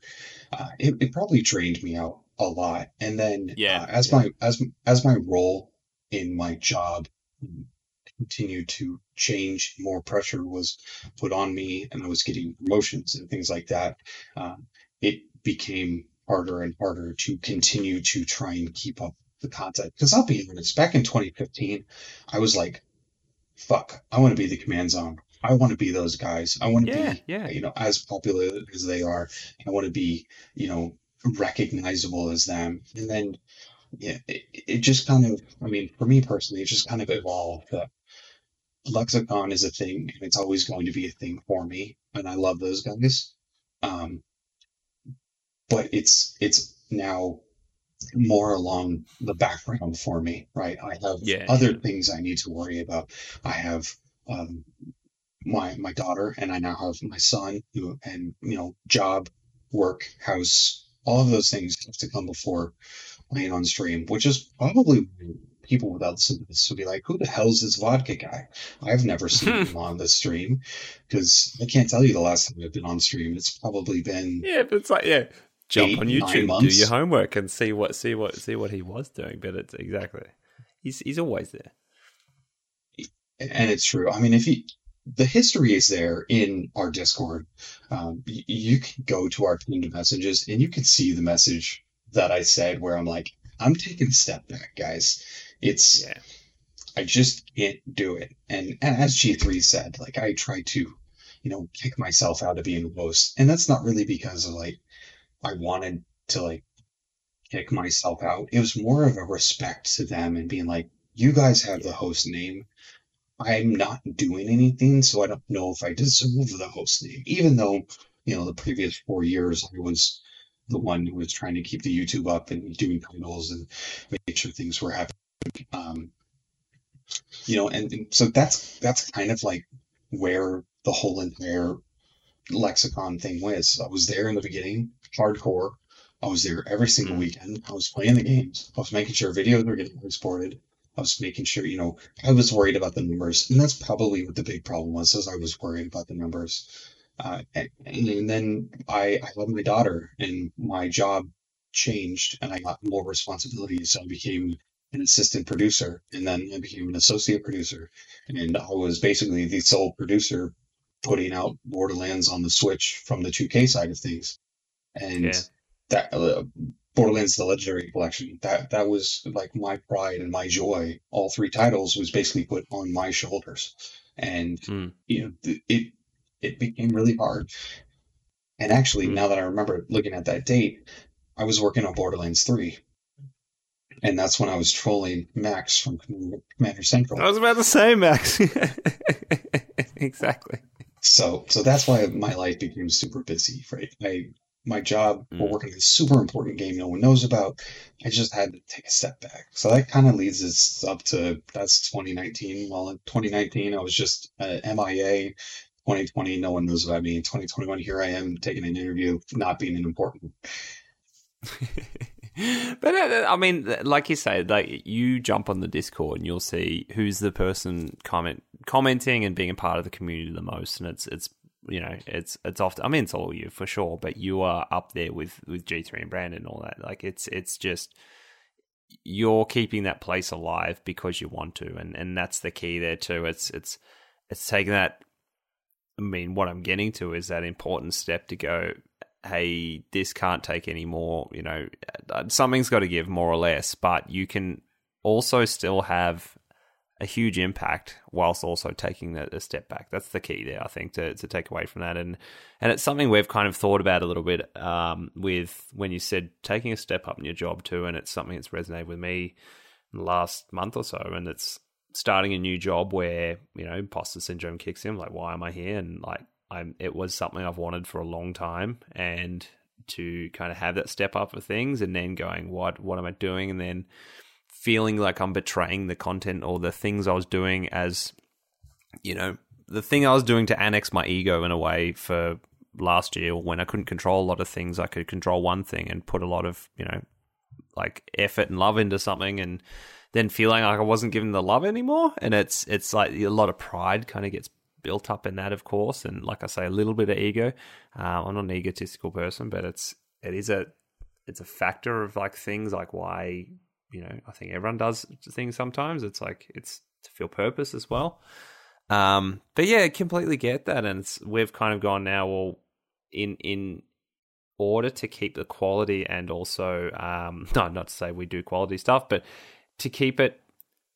This podcast also a thing that we come to every week when we're like, yeah, we really want to do, or sorry, well, as we're looking at now, kind of more like a fortnight type thing, and and going that you know if I've got a ton of guests to get through, that's no issue, but it's just like if we, it's about having that right approach, and if you're you're kind of attacking it with the right mindset each week, and if you're finding yourself just going, wow, this is I'm kind of feeling unprepared for it every time and kind of just rushing. I feel like I just finished editing the last one. The next one pops up and it's like, am I enjoying this? And I should, I should be, you know, and, and I am, I absolutely am, but it feels like a lot of things would take my time too. So, um, no, that's, that's, respect that a lot for you sharing that as well. And I don't know, I've never, I haven't actually talked to you about your work that much before. So it's, it's, it's nice to hear, um, well, I kind of have off, off, you know, just in chat and stuff like that. But um, yeah, to, to kind of hear exactly that that role, which I actually had no idea how important a role you played in that the uh, the Borderlands stuff. So that's huge. But um, which I, I mean, yeah, you continue to do this to this day, right? Uh, actually, my job uh, had just changed work. Um, I am now uh, the ratings producer for 2K. So basically, the job is making sure all the titles that we have coming out get rated by each different age rating board um, and at the correct rating that we're trying to aim for yeah. uh, in, in, time for us to submit to first parties and then get that out the door for us to be able to get it sold. Um, so what I was previously doing was I was the producer uh, on some titles and being a producer, you know, means you're trying to deal with QA, you're dealing with the developers, you're dealing with time, mm-hmm. you're dealing with money, basically trying to make sure that whatever comes out is a high quality product. Yep. No, it's not. It's um, yeah, it's, it's super impressive too because I know you don't talk about it that much too, and it's it's um, it, it was something we were talking about uh, NBA 2K as well. I'm like, you're like, oh, you know, work for them. I'm like, what? It's crazy, but um, no, it's it's it's nuts in, in a in a modern digital age, and um, that point of being a producer is something that I've I work with kind of more small scale producers in digital kind of design and that kind of thing, but always appreciate the type of people that have uh, in that role have a, a, sense of calm and a sense of like understanding everyone's agenda, like you know needs, agenda, strength, uh, whatever that, and how to gel all those things together in a way that's symbiotic, rather than we've all seen the producers that are chaotic and it's you know it's just letting it all happen and then maybe they're like oh actually the whole project fell apart kind of thing and because you know there, there wasn't that kind of pillar or the glue there kind of thing so um no that's that's that's awesome um but yeah it's it's there's something there as well chesh to uh to to jump in on as well to to kind of think about if you've got anything to chuck in there as well. But like, uh, I was talking to to Nick earlier this week about yeah, it's magic, it's it's content creation, but it's also life as well, and, and, and any other hobbies as well. Like it's there's the type of thing that having that step where you go, this is actually kind of becoming a bit of a I don't know. It's an imbalance with a lot of things, and I'm not attacking it for the right reasons. Um, everyone's a little bit different, and there's times when I, I was making the analogy the other day, like whether it's something like some people attack things really, really intensely for a few months, and then get a bit frustrated when like, why am I not interested in it, in it the next week? Or like you've you've kind of created this existence where you're surrounded by something, and then it's kind of not doing it for you the next week, and it, it does tie into mental health, absolutely. But um, yeah, Chesh, do you want to kind of touch on where you were kind of heading to before with all that? Meat and potatoes. Meat and potatoes, buddy. I want a big piece of steak and the fuck off oh, massive chips bowl of no mashed potatoes with lots of butter. uh, well, look, more lately, more and more, I felt like I'm on the outside looking in when it comes to magic. Now, this this is absolutely not the way I feel when I do anything with lexicon or yeah, obviously yeah. Sam. Um, you know, very very inclusive. But I feel like this started probably about the time that a particular content creator removed me on Twitter mm-hmm. for no for no good reason. Um, still still hasn't spoken to me about it after saying that they wanted to collab and mm-hmm. never did. Um, and that was kind of the start of it. Um, but I mean, I started backing off on posting on Twitter. I started backing off on deck techs. I wasn't the fact that I was just feeling burnt out. I was feeling like like we live in Australia. Um and and it's funny because I always make the hilarious joke about how I'm the one of the most well-known uh, content creators for Commander here in Australia. I would actually argue that that's actually Sam now. No, it's um, not. No, it really is. Um, but two steps forward, seven steps back. Um, I I was basically the facilitator of a whole bunch of content creators here uh, to try and give them a leg up. Um, never really like tooted my horn on their content ever, mm. um, because their content is theirs and their content deserves to be seen. Uh, I would give people contacts and try and share out their stuff as much as I could. Um, uh, but then I was seeing that there was so many, um, and and not just specifically US, but mostly mainly US content creators, the big content creators, saying that they wanted to work with smaller content creators from other countries that they wanted to support those content creators. And every time i tried to make content with, with, these people or contact these people i'd either get ignored or they're too busy or they're working with somebody else at the moment or blah blah blah blah blah blah blah. Um, even when I was like, hey, I can put you in touch with this person, they do this specific like thing on, say, uh, you know, um, MTGO, when you have um, Freshmaker doing MTGO content at the time, who's currently like kind of backed off on that as well, mm. probably because similar reasons. Uh, but trying to match these people up with these large content creators saying that they want to help everyone out of all the, and I'm going to say large content creators, and I'm going to reference MTG Lexicon in this group mm-hmm. for one specific reason, which I'll get to in a sec.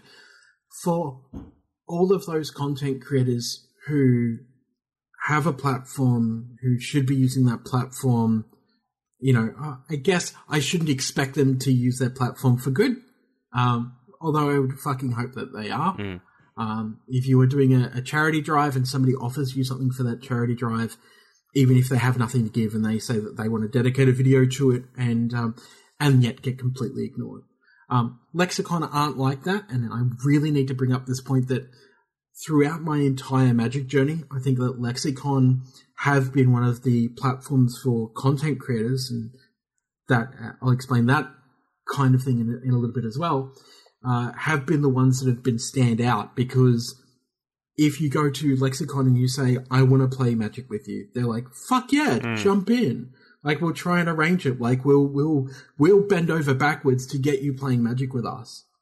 They don't fucking need to, mm. but they absolutely do. Now, the reason I say platform for content creators, because them playing Commander and just having a good old casual time is literally a platform that content creators can get in on and should get on. Yeah. If you haven't been on Lexicon, because oh, so even even further to non-content creators, like that's the point. And I think I, I I've really been happy to see the rise of people that have become part of the. I don't. I'm not talking about non-content creators. We're specifically discussing content creators and specific journeys. No, true, but like I, there, there's a point I kind of wanted to gel it to. Like, not everyone's a content creator anyway. But continue exactly they're about community. That's fine. Exactly. Um, for my own personal journey, because of the way I've been feeling, because I feel like there was a bunch of opportunities that were on the table for Australia that had just got ripped from out from underneath us.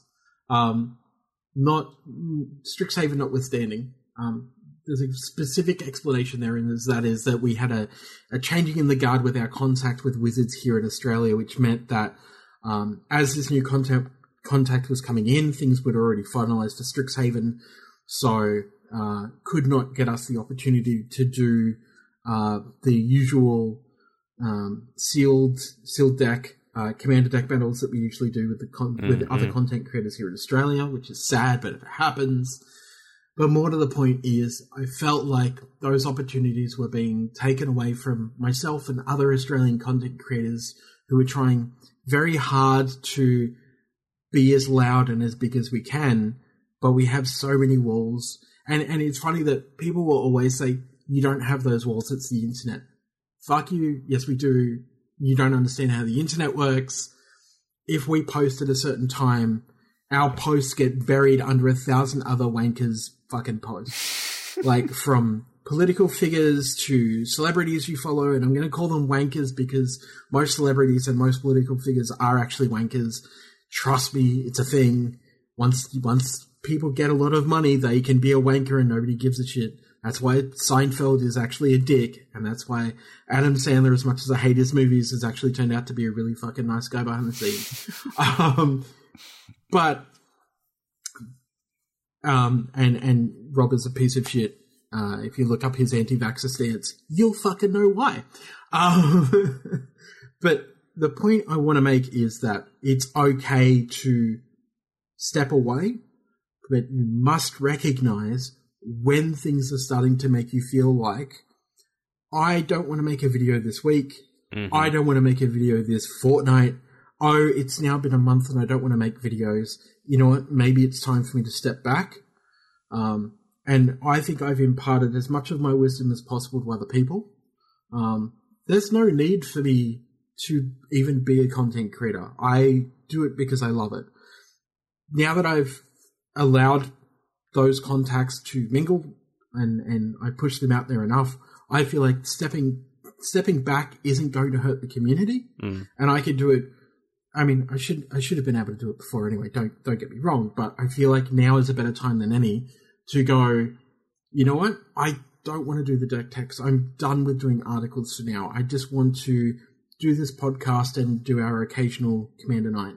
Hmm. Other than that, I don't feel like I want to make fucking videos because, you know, as much as views don't matter, views do matter that's, when you've been doing yeah, it as that's the hard part. And we, we say it all the time. Numbers don't matter, but it's, I mean, it's inherent in a lot of us where it's like, well, I can't not watch the numbers. And it's like, it's, it's, yeah. it's a really well, rough one. It's not even that. It's, numbers don't matter when you're starting out numbers absolutely do matter when you get to my stage when you've been doing video content creation for five or six years and you're still only getting 30 views on one video and then 3,000 views on another, mm. right? And there's no discernible difference between those particular uh, videos. There is no discernible difference. They could be interchangeable.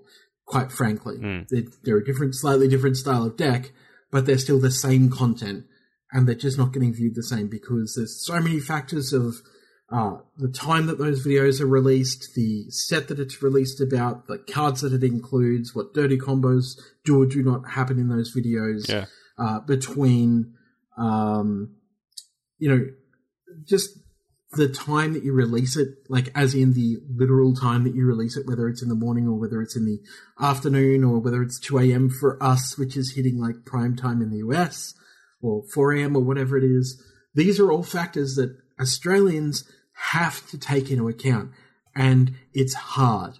It's even harder when the platforms that you were supposed to have there that, that people keep crowing about aren't actually getting Australians on their content.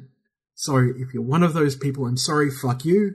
Um, and, and thank you, Command Zone, for having us as a part, uh, myself and Caitlin, as a part of, you know, some of your stuff when you've been doing your Commander Summit. That's been great. And I'm surprised that we actually got into doing that in the first place. And I feel like it was just included literally just because we're Australian and you don't actually know our content. Mm. Um, that's another problem that comes from this as well. I've had people go, check out this dude's content without actually saying why. You know, and and that makes me angry because it's like if you say go and check out this person's content and you don't say something specific about the person or the content, that's so hollow and dry. And that all leads to this compounding issue of like, okay, well, I'm at the point now where I don't want to make videos because what's the point? Like, I used to love making videos, but now I got to the point where I don't know who even enjoys these videos. Mm. And I, I know that people do because I have people that constantly message me like telling me like, hey, when's the next deck tech coming out? So I know those people are out there. But for the grand scheme of things, it doesn't feel like it. Um, and that's that's a point that you need to be aware of when you are a content creator and you need to figure out you need to know when to hold them and you need to know when to fold them. Mm. That's really important for content creation. Yeah, here, here. Um, yeah, it's it's and the one the, the one there too. I also wanted to kind of link to like that, and I I, I want to be increasingly wary of doing this too. But like speaking in a, almost a bubble of content creation, it's like well.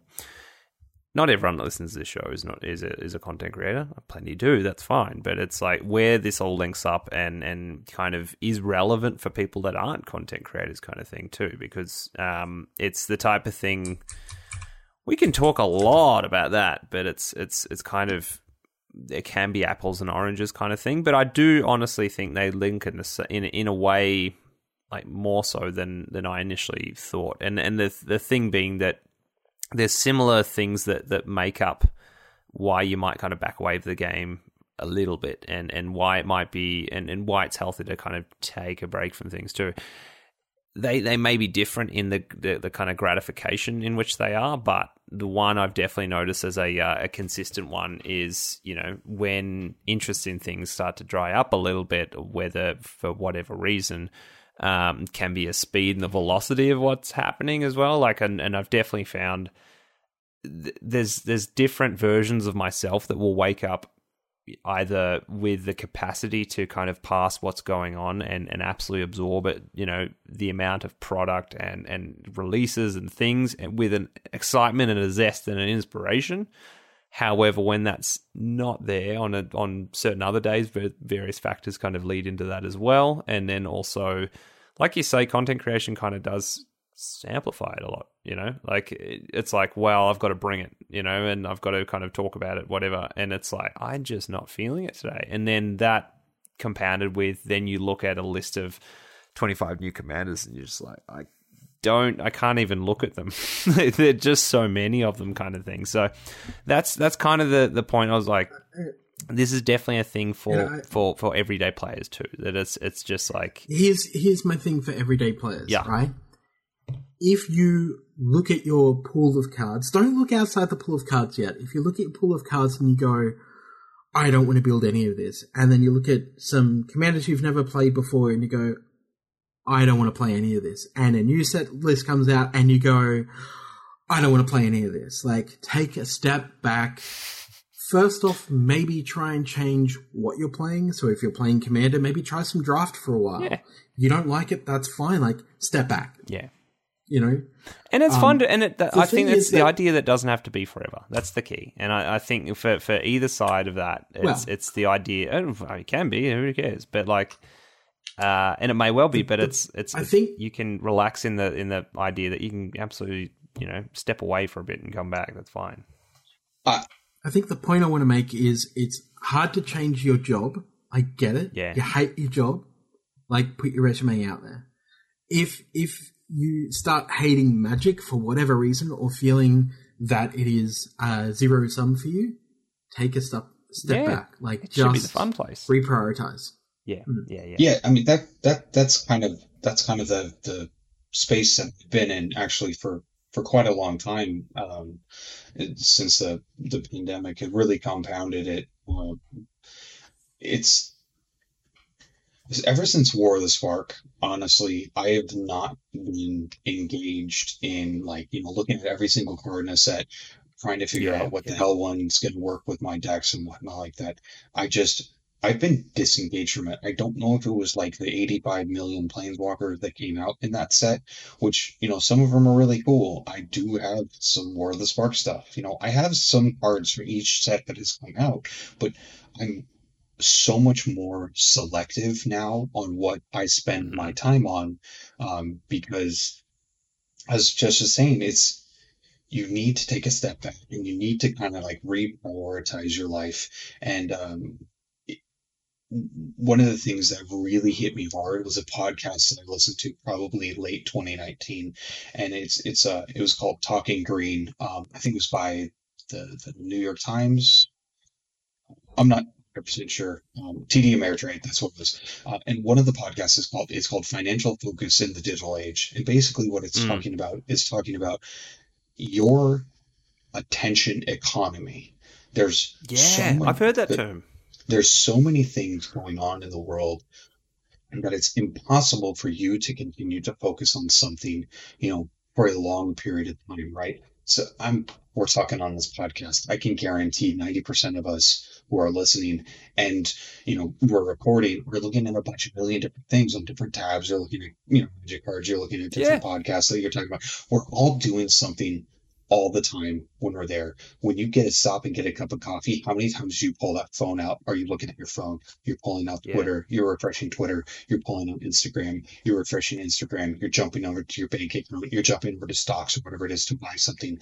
And that's what it's talking about. It's like they're talking about your attention economy. And every time, you know, you pull out your phone and you're looking at Instagram, it's basically like throwing dollars out of your wallet. They they go into much better, um, you know, uh, detail into the podcast, but that attention economy, like you could be spending that in something else. You could be spending Yeah. that time with your kid or whatever it is. But by all means, spend it on something that you feel is fun. And if it's not fun anymore, maybe it needs to change. Yeah. There's there's a finite resource of that, and I think that's that's one of the best ways I can ever hear it put into. it. It's just the, the the word I keep going back to is grounding as well, and and it's something I kind of um I, I implore people to you know maybe moving to the country help me a little bit, but like try and get in touch with nature a little bit, or like you know those kind of things, especially to contrast say what you do for a job, what you do for the intense kind of digital uh, exposure we get in this day and age, like there's got to be a contrast to that because it's the type of thing that can feel very like this is just what I do in my day and this is how I spend my time. I look at this thing, I look at that thing, and it, it reaches that velocity. But the type of thing that starts to burn out over time, and it's kind of hard to then trace that line back or where it began. And like you say, that we, we are creatures of habit.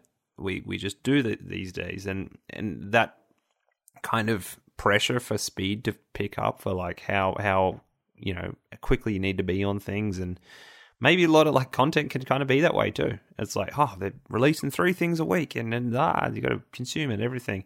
And the one the one i like to put it in nick uh the, the example i i'm always always thinking about is um something like it's video games and it's also tv and and or movies that you know with services on demand like we have them uh, and partly with video games too, just being an adult and having money and you buy things, whatever.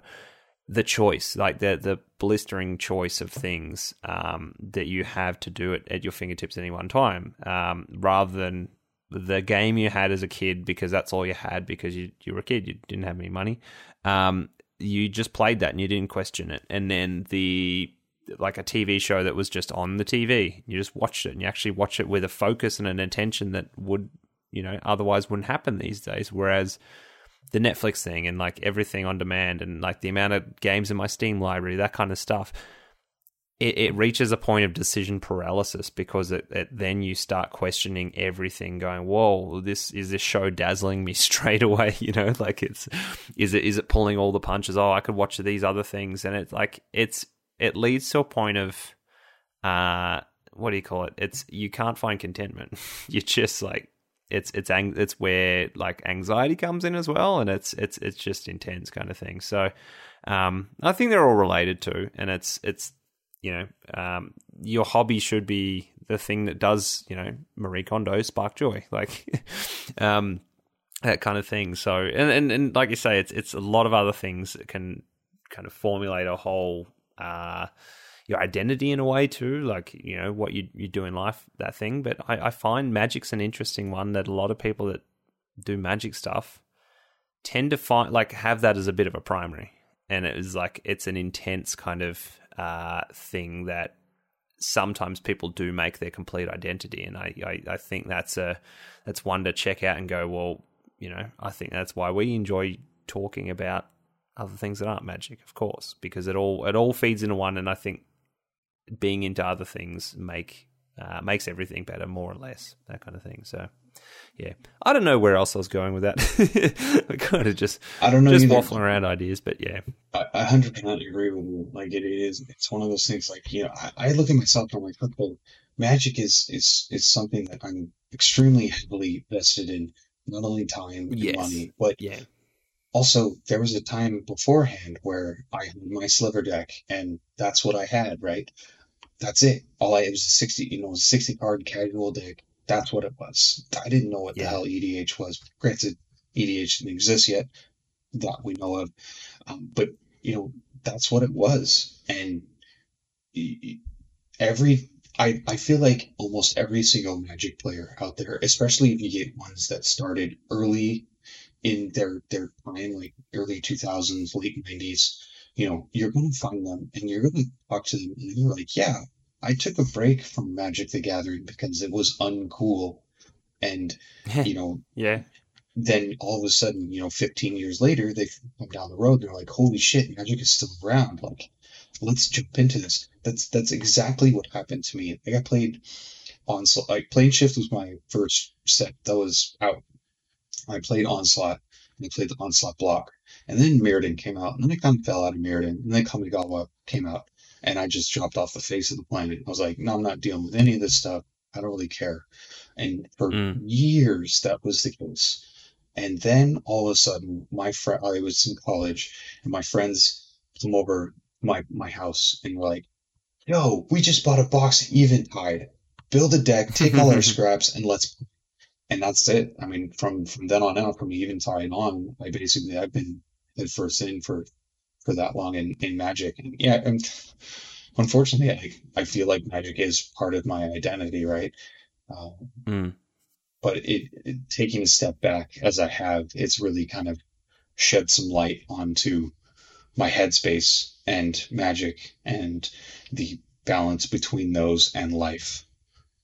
Yeah, yeah, exactly. I think contrast is key, and it's, it's an analogy I make that um, uh, when I, I I always harp on about moving to the country, and I shouldn't. But anyway, um, the I, I lived around the city for ten years, and and I grew up on the coast, but then for work, everything had to be close, and it got to a point where it, it kind of it brought me no joy. It just brought me like a there's an air of anxiety around whatever, and it's like the thing I used to get excited about as a teenager or a kid you know the city with all the possibilities was was very stale and and when we moved out here I still work in the city a little bit but it's more of a uh, balance like work at home that kind of thing too but the most important thing I was not ready for this but it made the city exciting again and it was re- really nice that I could be inspired by the spaces and, and the things and the energy going on without being overwhelmed by it, kind of thing. So I, I kind of put it down to the, the, you know everything in moderation type thing. That if you if you kind of balance out the amount, you're not oversaturating, then you should be able to find the best joy there. But um, but at the same time, maybe it's also sometimes it's not going to happen straight away. As in, it may maybe like you say, a very prolonged uh, prolonged break. Um, who knows? I think every, everyone's different, and um, most importantly, like you know, listen to yourself and, and, and what you need, kind of thing, is is the key. So, no, exactly. But um, I mean, I might even I might round that out, Nick, with um with the classic one I usually just talk to people about. But um, overall, looking back at um you know last year and, and what what happened then, how did you see? I mean, you you're always you're always aware of what's happening in Lexicon. You you know you kind of keep your eyes on things, and also like you say, you're you're still a part of it, and of course, and do appear on the stream from time to time and do stuff with us, that that, that kind of thing. But how did you see the kind of the climate change uh, in in Commander, the community change, uh, and and based on the challenges, and then actually pushing it into a, a, worldwide thing, essentially. And that's the way I see it because we had no business like hanging out with you guys that much or anything, being on the other side of the world uh, until we are kind of forced to in a way, like going, well, that's the only thing to do. It is a global community now. But how did you see that change? And are you optimistic about the kind of the existence of not only like lexicon uh, and the way they're kind of integrating with with the global community, um, or but magic in general. Um, I don't know how. What are your thoughts on that at the moment? Uh, I think two weeks ago we probably had a, a really different conversation than what we're having now. Um, yeah. For you know whatever reason, uh, play EDH Discord decided to do something, and that basically sparked an exodus from them and we yeah. for whatever reason the lexicon discord you know as great as it is has found themselves on a reddit page for people from play edh to run away from and go find a place where they can play with rules where we don't really care. I mean like the the main rule that we've said in dis in in the lexicon discord is man just don't be a fucking dick to each other. Like yeah. that's what it is. Respectful. Words for life. Don't be a dick. Exactly no, that was that that was so interesting too to see that, and I didn't actually like see exactly what was going on. Uh, apart from I saw some kind of you know tweets afterwards, and and and people you know uh, around like they're talking about what had happened, whatever. But um, yeah, so so was it that did a lot of people start to show up around Lexicon, like uh, with people like, oh, this is actually a uh, a safe, happy, you know, like friendly place kind of thing, or like is it is it been the type of thing? Has it been hard to kind of um, make sure that's that that quality is kind of uh, you know the quality of, of community and what I'm trying to say like make sure everyone's on the right you know with the right etiquette that kind of thing is that is that been because I, I've kind of haven't really even been part of the Discord the last couple of weeks been a little bit busy but has that been the type of thing that's been going on? I don't know exactly when it happened. Probably a week ago. Um, there was just a massive influx of people that yeah have joined the stream. I, I can't say because really the messages that are going on in general chat are something I just can't keep up with now. Um, yeah, yeah. But but to continue on like what we were talking about, I really think that where Lexicon is is you know what we're trying to do. We're trying to be the die bar of EDH. We're trying to just foster a friendly community and foster you know a place for people to come and enjoy and you see the regulars you you can go sit in a corner if you want just people watch right? That's like that's what you can do at, at dive bars. You can just people watch. You get to know the bartenders. You get to know the hosts. You get to know all those people that um you know that, that's kind of what we're trying to facilitate. As for all of the influx of people, I can't comment and say that all of them are going to be amazing people. I can mm. hope that they're all going to be amazing people. We've had and trust. yeah. yeah, we've had large influxes of people before when we opened up the the, the Discord to everybody. We it used to be a Patreon only thing, and I was just like, hey, we need to change this. I think we should have I think we should have it open for, for people. There should be some stuff that's being paywalls uh, because, you know, it costs money to rent, a, you know, a, a building we do where we do our, our, our streams out. So, yeah, that's right. um, it's not cheap. And Mm. every little bit goes back to the stream. We're not getting paid any money for this. Like that, that, that's really what it is. We, we don't get paid any money. Uh, and, and I really enjoy that the, the community that we have fostered. Um, I can't wait to see it to continue to grow how it has.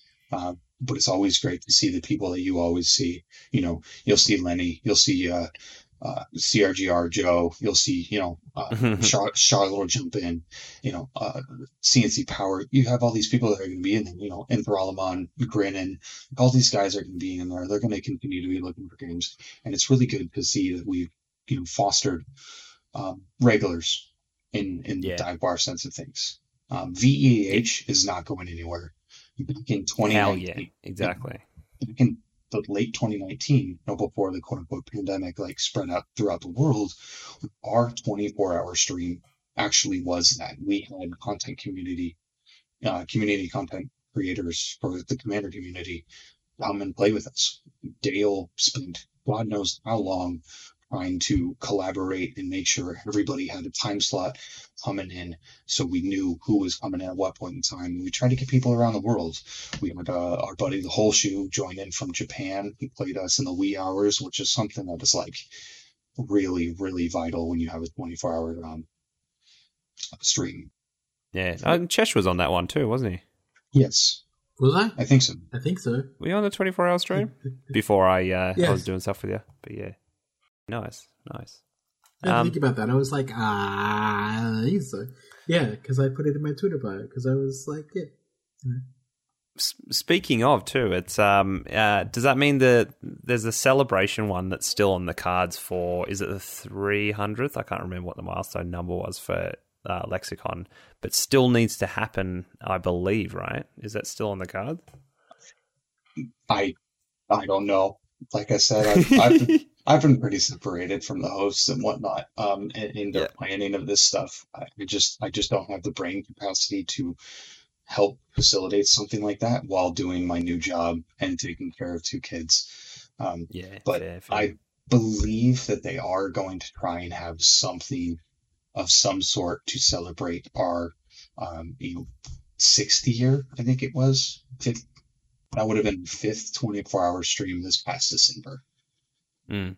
Yeah, exactly. And Yeah. and I hope to see you on there too. You know, of course, it'd be uh, it wouldn't be the same without you for sure. So I would definitely try because I remember that the the 2019 24 hour stream, uh, we had Dana on and I played against Dana and it was fantastic. I, always, I, I continue to talk about this game. Um, I was playing my Haunt of Hightower. Uh, Dana basically, I think I cast like a huge um, Torment of Hell, Hailfire and he had to set a bunch of stuff. And he kept his Skullclamp.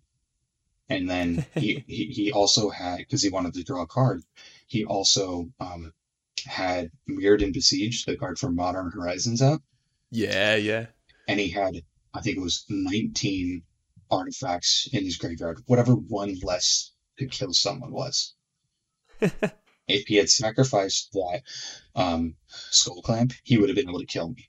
But because he didn't, win the game. Yeah. yeah, because Oh, he, far out. because because he didn't, uh, it, it went around the table again, and I was able to play uh, Painter's Servant Grindstone and Mill Dana up because I knew he was going to kill me. And the the funniest part is is that it's right to Brandon, and so then Brandon plays Clever Impersonator, copying my Grindstone and Painter Servant Grindstone me. Painter Servant was out already. It was amazing. yeah, I really tell that story. It was so good, so good. Oh man, we need more of that for sure, and and then I hope we can find you whenever it's convenient. And I think that's the key too. Like it's it's we'll we'll have times where like, yeah, we didn't get it, you know, didn't get a game going for ages, but you know, we'll we'll do it at some stage, kind of thing. And can't wait to share a table with you again for sure. So um, yeah, I'm gonna move over now from the uh, the magical stuff, and I mean that still pops up too. But um, might even zoom through some of these guest profile questions because I'm really keen to hear your perspectives on these. I know you, you'll probably know them well by now, but we we kind of just quiz every uh, every guest we have on and find out what kind of person they are outside of Magic too, and and what influences kind of constitute that. So um, yeah, I mean, without further ado, pineapple on pizza. What's the deal? I'm really indifferent about it. Uh, I used to, I used to hate pineapple. I mean, absolutely hate pineapple. Then my wife and I went to Costa Rica uh, uh, for our honeymoon in 2015, and I had fresh pineapple that they had just pulled off the tree right then and there after going ziplining.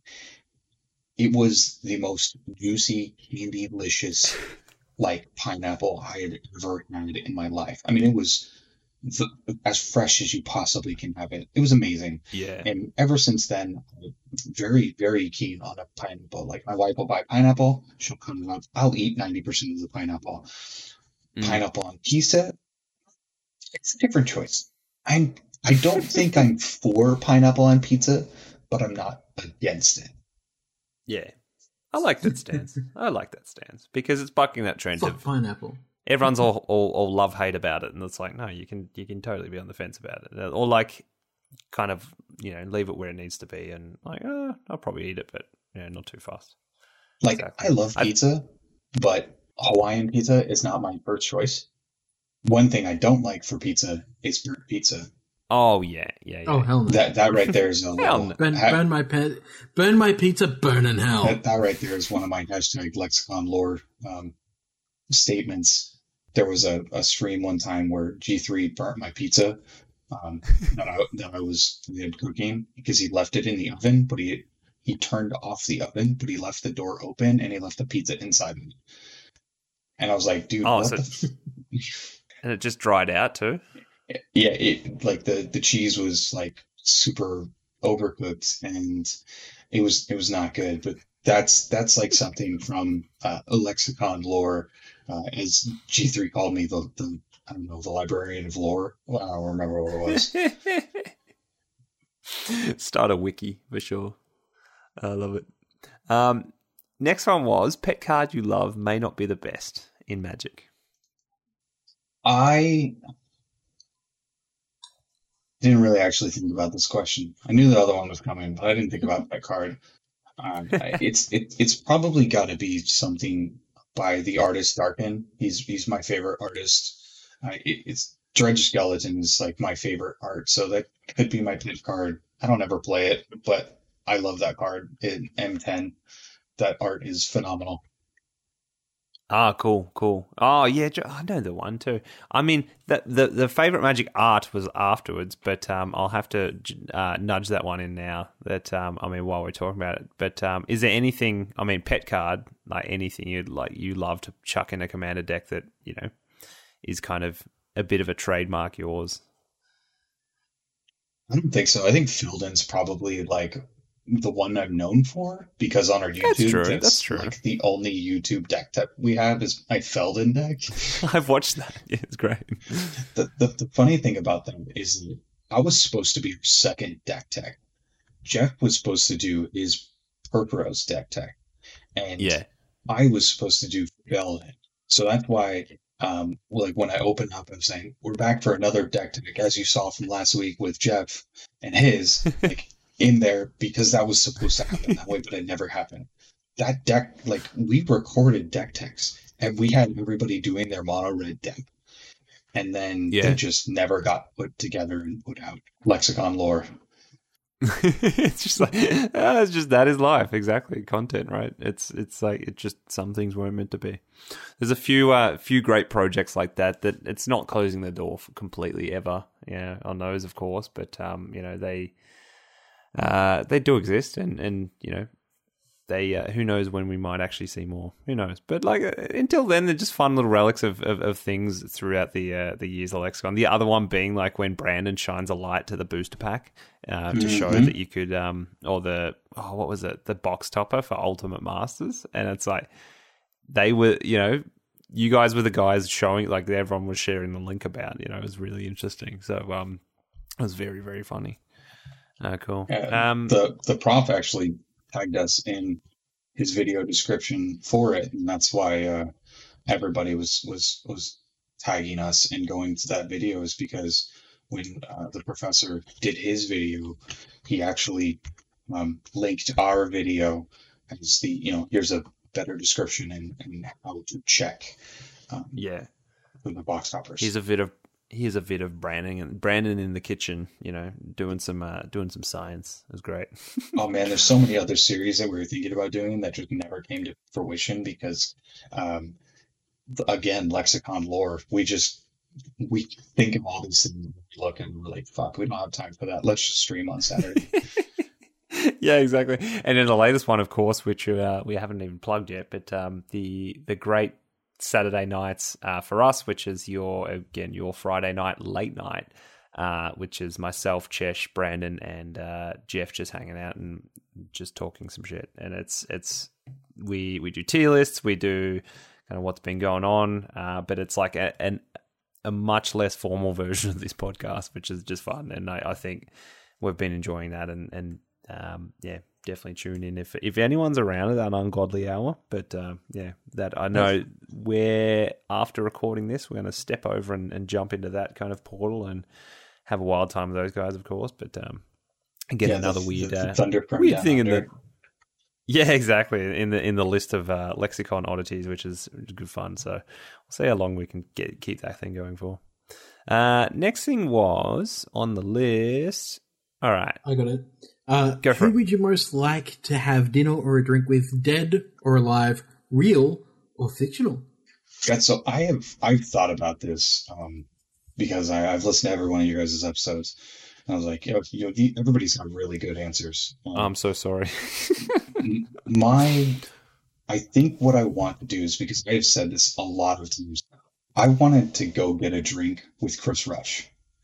Okay. Yeah. I, I met him at uh, you know, a GP and actually got art signed by him then his, his final GP before he had stopped going to them and eventually had passed. Um, but when I first met him, I don't remember what it was, 2013, 2014, somewhere around there. I was like, this guy is legit. He is someone that I would love to go out to a bar and have a drink with and just yeah.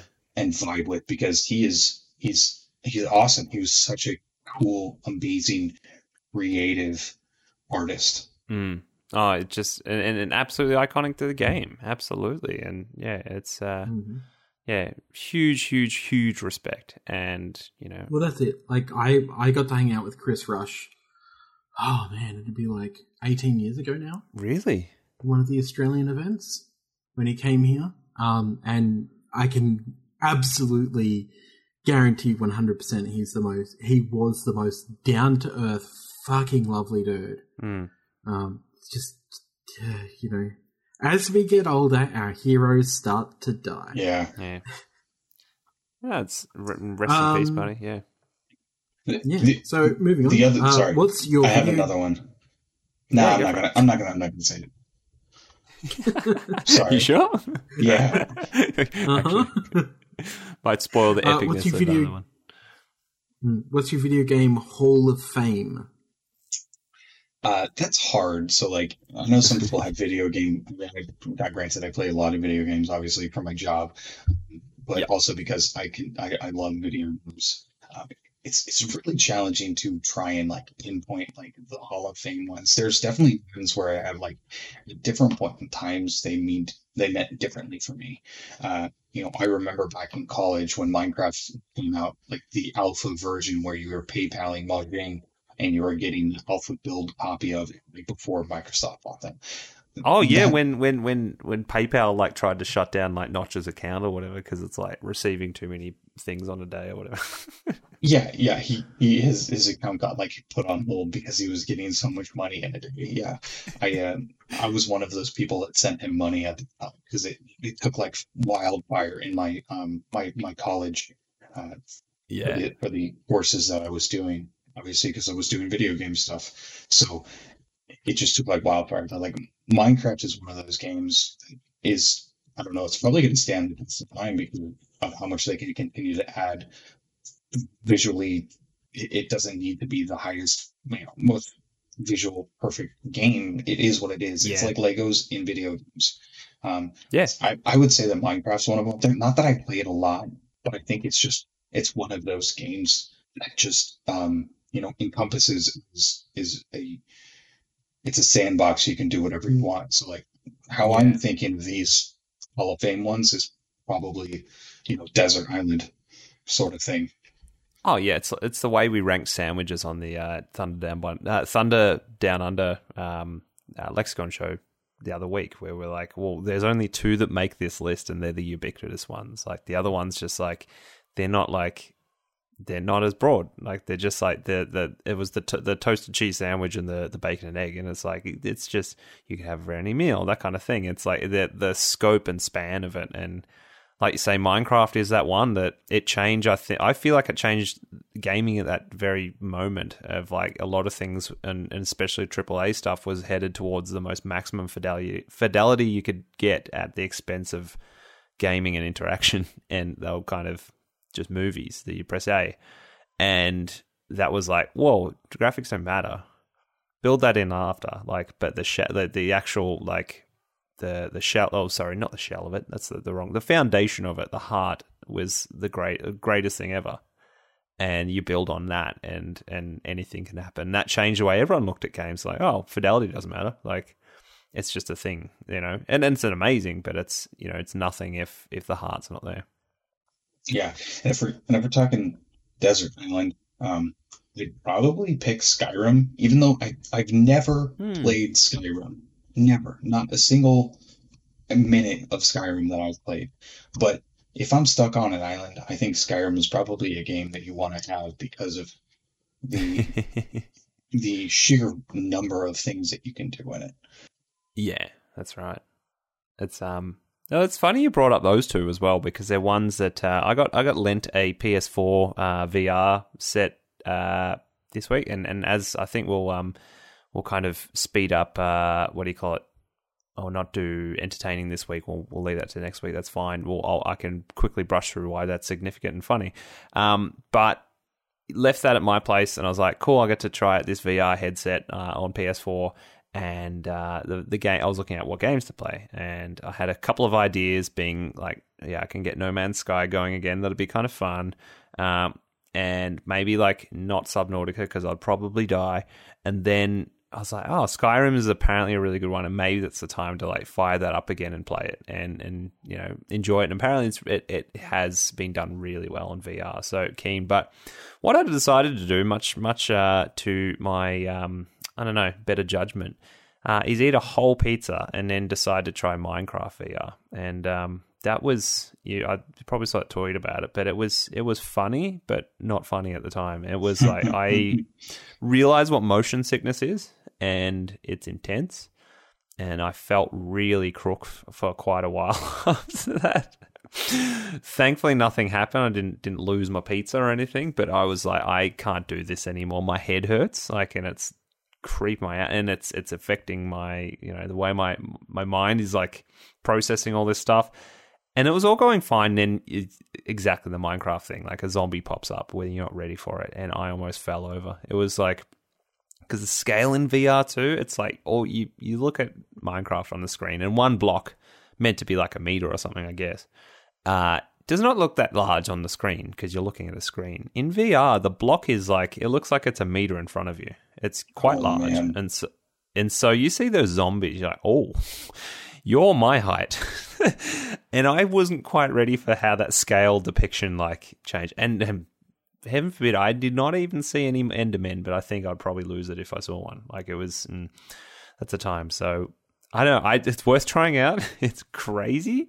I don't think I could do it for more than half an hour. It's insane. So yeah. V, VR is is no joke. I, I worked on. Oh, exactly, exactly. I worked on a VR game, and it was, you know, we did so much uh, user testing where we we actually like you know, you could only do so many user like so many hours of VR because it's a yeah. high possibility that they would get uh, motion sickness. So yep. you know yep. we, we could only do so much, and it uh, yeah, it's no joke. I don't get motion sickness from VR, uh, but I can see definitely people getting sick from it. Yeah, I didn't think I was that person, but then maybe because I ate a whole pizza like immediately before, that was probably not the greatest idea. But uh, yeah, I digress. That was a good one.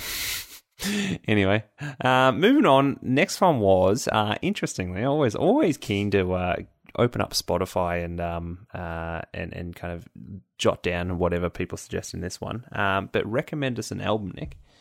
God, I have so many I can recommend. Oh, just reel them if you want to. That's um, fine.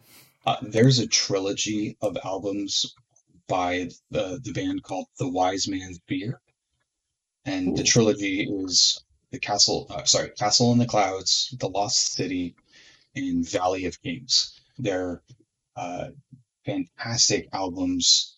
Uh, just listening to them, it, it's it's amazing. You should listen to it, and you know for nostalgic purposes, and because I knew this question was coming, I was like, yeah. you know, one of the albums that is is, is going to stay with me probably forever is, is the Linkin Park or like we were talking about in pre-show.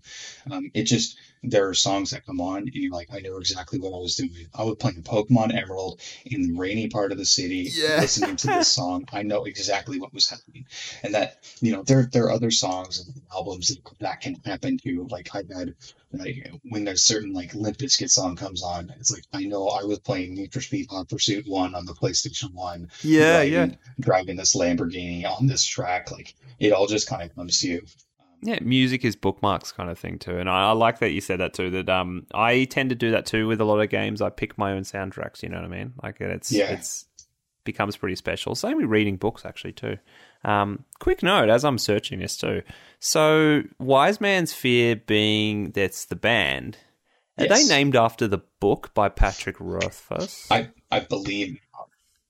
Interesting. Um, I I think I don't know if it's part of the same series, I started reading one of those books, and it was really, really good. Um, and as the type of thing I just pulled off a bookshelf when I was uh, I was away in like a holiday house like a couple of years ago. My dad, we just went there. There's no TV or anything, and there's just some books on the wall, and we just surfed and hung out in nature. It was awesome. Um, and next to the fireplace, I just started reading this book, and it was like the name of the wind, and it was epic. Like it was so good, uh, really good fantasy. So um, yeah, I wonder I'm I'm doing some digging now to see if exactly must be where that came from. I, I got um, two. I got two more that I can listen to top to bottom. Go for it without skipping a track, and um, that is "As I Lay Dying's "Shaped by Fire," that came yep. out in 20, 2019, and then um, "Darkest Hour," "Undoing Ruin."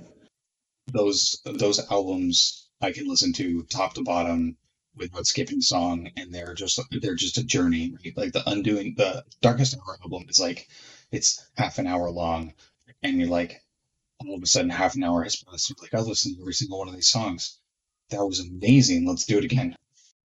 Yeah, no, I love it. Um, I have to quickly ask too. It's the type of thing. Uh, I know there's a whole the, the the metal scene, the the kind of those those genres where you know a lot of people bounce off because, and as I found with a lot of things, not just metal, it's like uh, you haven't heard the right kind of thing that like as a slippery slope kind of gels you into it. And I, I strongly believe, you know, music doesn't always kind of work for you the first time. It may take years for you, for it to click, and it's quite amazing when it does. But in your, uh, I don't know, with with your advice, what would be the best thing for me to like? I listen to a lot of prog, and I know it gets uh, like early seventies progressive rock that does lead into heavier stuff, like heavy prog, like, you know, it could be like Uriah Heep or something. And then some of those bands are what form I know, I'm pretty sure, uh, influences for, as, as a mate of mine said, hey, listen to Opeth. Opeth is uh, kind of influenced by a lot of the bands you're listening to but like would you do you have anything you'd suggest for like for for myself to kind of go how, how do i transition to kind of start to tap into and understand the you know without diving headfirst into the scene of metal? Oh man that's hard.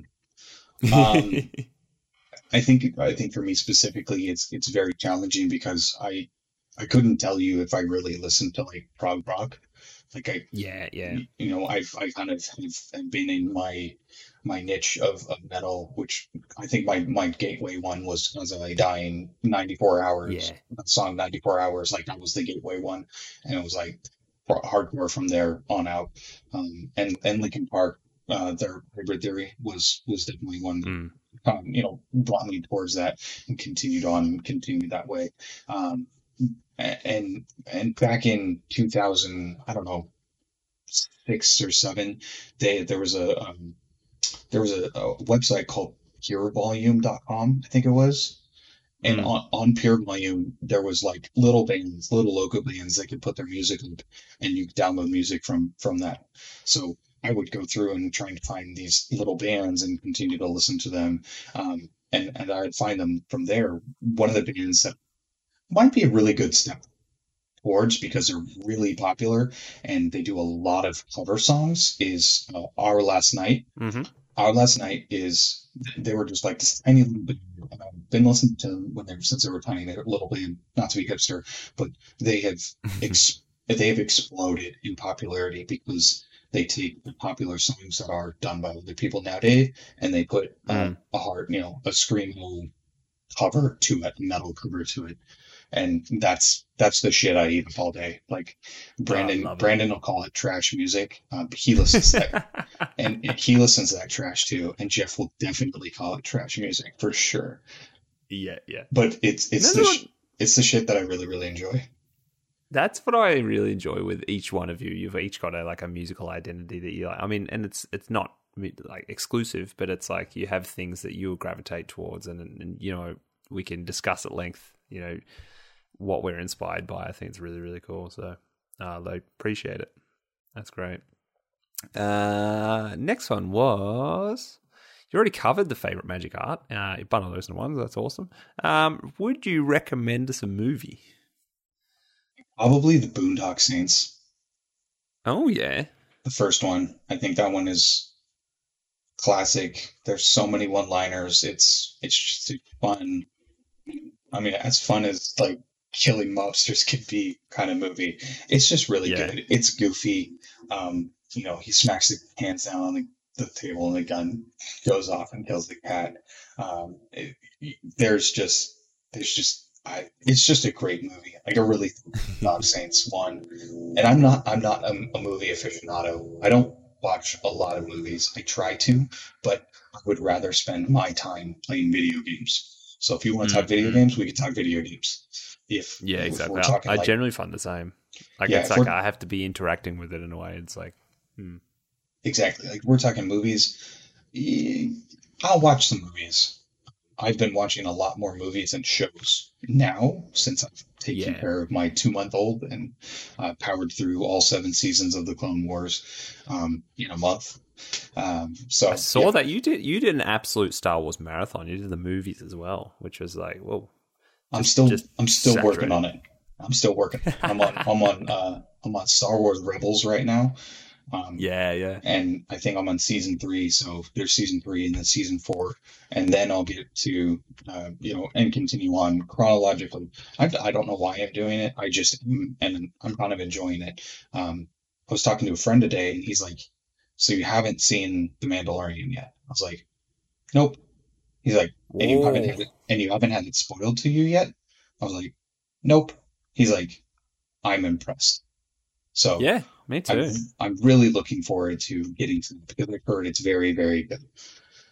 I love it's that. very, very, very, very, very fucking good. Oh yeah, oh yeah. It's maybe my, my favorite piece of TV done. But I, I don't want to pump up expectations because I, I find myself doing that these days. Like that's you're gonna love it's the best thing ever. And it's like ah, I shouldn't put someone's like thought of it there. I'll let them, you know, come up with their, their opinion themselves. So I think yeah, the fact that you've you've managed to stay kind of out of uh, you know knowing what happens and, and everything that's that's quite incredible and you can enjoy every part of it by yourself which is going to be great and fresh and I, I'm I'm almost like a little bit jealous of you that sounds amazing to like that first time watching it was such a yeah I'm no I won't spoil it And and honestly, it's all kind of started because of the Mandalorian and because of how everybody's like raves it up. I was like, okay, let's I watch them it all. all. Like, let's watch them again, and let's like see all the side stories and see all these people. Like, who's this Ahsoka? She's fucking badass. I've never heard of her Yeah. before. She's so fucking cool, you know. And now, of course, because I've done all this Star Wars stuff and search Star Wars stuff on that, my Facebook feed is full of Star Wars memes, and I'm like, that's funny. I get it now. Star Wars pajamas yeah exactly I get it now. It's it's really funny, but yeah, it's you know just kind of leading up to the Mandalorians. Like I wanted to I wanted to watch all the pre stuff, and and I've seen all of the movies, right? The main the mainline movies. Just so Solo, which I hadn't seen before, but you Yeah. know Rogue One, a four, five, six, one, two, three, you know seven, eight, nine. I've seen all of them. Um, but I hadn't seen the, the side stories and stuff that kind of like embodies the uh, like the Star Wars universe.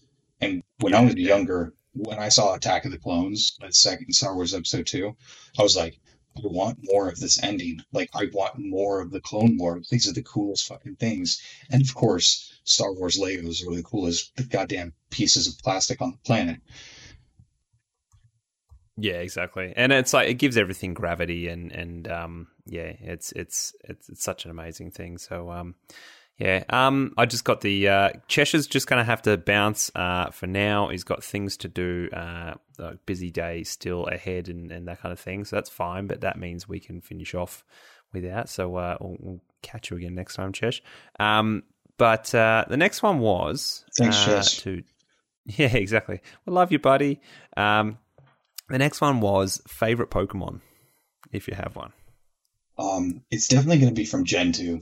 Uh, I think yeah. gold and silver are probably the the perfect Pokemon um, the healthy game, days games because you get Gen one and Gen two Pokemon, yeah. and you get two full regions in the game. Like when you think about it, like that was a huge game getting released back then. Oh, the amount of content. Um, yeah. So what do you, you unlock? You unlock the first one after you finish the main game, right? The, yeah, yeah. You, you, yeah. The the second region uh, well, the first region in Gen 2, you play through that. And once you beat their Elite Four, you can go to the Gen 1 region, um, which it's, it's amazing. I think, looked it up. I can't remember. Gen 2. It's probably the Tyranitar. The oh, basically the, the the badass triple evolution of Gen 2, equivalent to like uh, Dragonite. Yeah, yeah, yeah, yeah. Oh, yeah. As like the pinnacle of things to kind of strive to in that game, other than like your uh, what was the mythical birds that you know Ho-Oh and um, it starts with L. Can't remember. Been a long time. Yeah, Lugia, and and the epic dogs as well. I remember being so mystical and like that. Yep. That the drop of them like appearing was so cool. There's so much in that game. I remember like I played that for the first time on emulators, of course, but with like they're just in Japanese because I don't know what we couldn't get an English version or something. So there's so much mystery around that game, and like we're trying to play it when and like oh this is, you know, it's just like you're stretching to try and see what's at the periphery, and like oh we'd finished like we'd played the crap out of Red and Blue, and like oh my god, it's a whole new world, and we're playing it in a language we don't understand, and like that kind of thing. Uh, but the thing that always got me was, uh, is it the unknown? Is that the still thing? Yeah, the, yeah, the, yeah. The, like when you go into that, yeah, the the temple and there's all those, and it's like question mark appeared, and what that felt like was like, holy crap, I don't even know anymore. This is so cool, and it felt like MissingNo, which I've talked to a few people about MissingNo and how cool that is as like an artifact in a game that it's a glitch that we thought was 150 second Pokemon or whatever, and how mysterious that element of thing like when you feel like in a game you're discovering something that's probably not meant to be discovered. Like I think that's such a rare like sensation and that literally happened a couple of times in Pokemon. You can't really do that nowadays, right? Like no way. The internet the internet the internet is is the biggest bane and boon of humanity, right? Um, because you can't have that awesome feeling of like, oh, I heard someone someone say in my class about missing um, and you know how to yeah. get it, and you can get you know unlimited master balls. And I was like, when that happened to me, I was like, fuck, I use my master ball. Yeah, like oh, no. no, yeah. I remember that feeling of just wanting to run home and go play it, and because I heard something at school, and it's it's it's pretty unreal, you know. Like it's uh, I don't know, like they're they're the they're the really special times of gaming that I don't know what the future can do to harness those, but you know, um, I want them to try. You know, like I want I want to see what can be done to make things super secret. Like there's little things. I remember Goldeneye had the cheats, but they didn't come out for like six years, and for a, a secret to be hidden that long. Like I remember getting my Nintendo 64 mags, and like there'd be all the standard games, the cheats, and whatever. Goldeneye never had any, and it's like, oh, okay. And then like, it's for some reason it's like, well, that that's just common knowledge when a game comes out, you know, whatever. this like it was a secret that was held for many many years that you could unlock all the stuff and you know you could actually enter the cheats and then they appeared i'm like whoa it's like new life into the game type, type thing so um no it's mad but i'd say the whole the talk at school always reminds me of when we played morrowind and that was in like year 10 i believe and that's always the great elder scrolls game for me. Like skyrim was amazing but morrowind was nothing like was something else that was we're not we could look at the internet but we're not. Um it's not kind of really i don't know the internet was around but it's just like i don't know. We're not we, we kind of really hinged on the the whole share a map at like in airbrush class and like go oh i went here and i went there and tell stories about it type thing and that was super special and like you had plenty of those moments where you're like oh i'm finding something i don't think's meant to be here i think that's amazing I lied. Uh, I take it back. It's Crobat. It's got to be Crobat. I was like my main. Oh. so is that the is that the Golbat kind of continuation? I think it, it's that is exactly it. Yeah. So the third one, I like how they did that too. They added new evolutions to things as well, which is super super cool. Yeah, Crobat's rad. The, I think that was really the like the really cool thing that they did in Gen 2 is like they added more Pokemon to the Pokemon you already knew from the 150. Like yeah, you had um, exactly. um you had you had Steelix and you had like Crobat and you had all of these these other things added to it. And I think I think the number of Pokemon that's in Gen 2 is like the right amount. Like I played Sword and Shield and my god, is it absolutely overwhelming the sheer volume yeah. of Pokemon in it.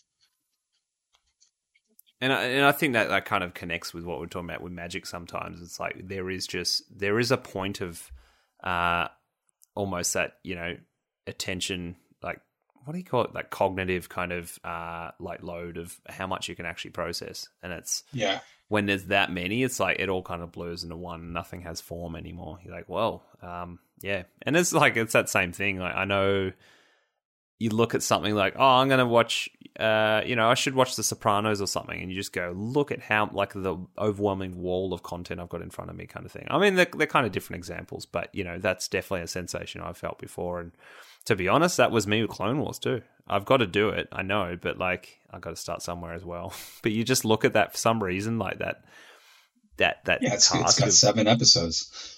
I was seven seasons. yeah, exactly. seven seasons. Yeah, exactly. It's it's. But I mean, they are a bit. There, I know they are zippy, which you know is is good, and you know, in a way, you can a lighthearted way that it's kind of genius. That, as far as I know, you can watch with kids and everything, and it's got a bit of duality there. It's it's fun for everyone to watch, kind of thing, but it's got a lot of depth and you know, great background story that's actually really important to the Star Wars lore. So no, I, that's definitely on my list. I've got to do that for sure. Um, nice. All right. Um, next one was Nick, uh, and the last one too, just to bookend the whole thing. But uh, in just a few words, what do you think magic means to you? Uh, I think I kind of sum it up the, the screenshot that I sent you um, earlier, kind of uh, about the whole entire topic we've been talking about today. It's the it's the the most important thing about magic to me is the game is the it's it's a vessel for the friendships. Yeah. Like that that is what it is. Like I, I have my closest friends through magic. Um, you know, if they're if I go to some random place or if I move somewhere, like I can always find that uh, LGS or coworkers or something and magic if it ever gets brought up or whatever, it's like that thing that sparks friendship. And I mean, mm. some of my closest friends because of magic and mm. it's friendship, man. That's what it is. It is the it. gathering. yeah, we get back to that point. It's like the genius of why they called it that in the first place, but um, it definitely makes sense for sure. But uh, yeah, nice. I love it. Um, well, as, as we said, uh, we kind of we'll skip over entertaining for this week and, and kind of run that next uh, week or the week after whenever we do that because I know Chesh has a few things to talk about. But as we said before, I had to uh, jet off for some uh, prior engagements. But um, yeah, I, I, can't thank you enough, Nick, for being a part of this and and also just you know continuing to be the person you are. I know as we talked about, there's there's a, a point where you're like, oh, am I really part of this community? Whatever, like because I'm not doing the thing I kind of you know you set out to do at, at, that capacity and that standard and, and, and level of work you want to do in the first place and to step away from that a little bit feeling like you're, you're not part of it. And it's like it's not the case. You are absolutely part of it and have made a massive impact on i mean all of us in in the kind of especially the lexicon lexicon community but um, have been one of those key factors in facilitating uh, i mean you've known Chesh for a little while but myself and to that point, I do bring up last year was the dive bar was the place that kind of held everything together for me, and it was like we could all sit there and, and gather at the bar, uh, you know, the proverbial internet bar, but like offer support to everyone and, and, and hang out in a in a time that's felt very uncertain. And um, I hope that continues to do that, and I know it will because you know there's going to come a day where I'm going to go, you know, I'm going to get to hang out with you guys, and it, will it'll happen. It'll be magnificent, and it'll be awesome. So I agree, yeah. and, and I hope that we also continue to that feeling in the lexicon server because of the large influx of people. You know, I just hope that we can continue to hold that you know small community. Um, you know, everybody cares about each other sort of thing. It yeah. seems to be going that way. Like I have a very optimistic look that it seems to continue like it, it is going that way and we aren't getting like shit bags that are joining it or whatever. I guess we did get hit by a bot, but you know, there's not there's not people and right if there are people that that become assholes or just sporadically, you know, say shit they shouldn't say, you know, we're gonna like you agreed to to join in the server. You agreed not to be a douchebag.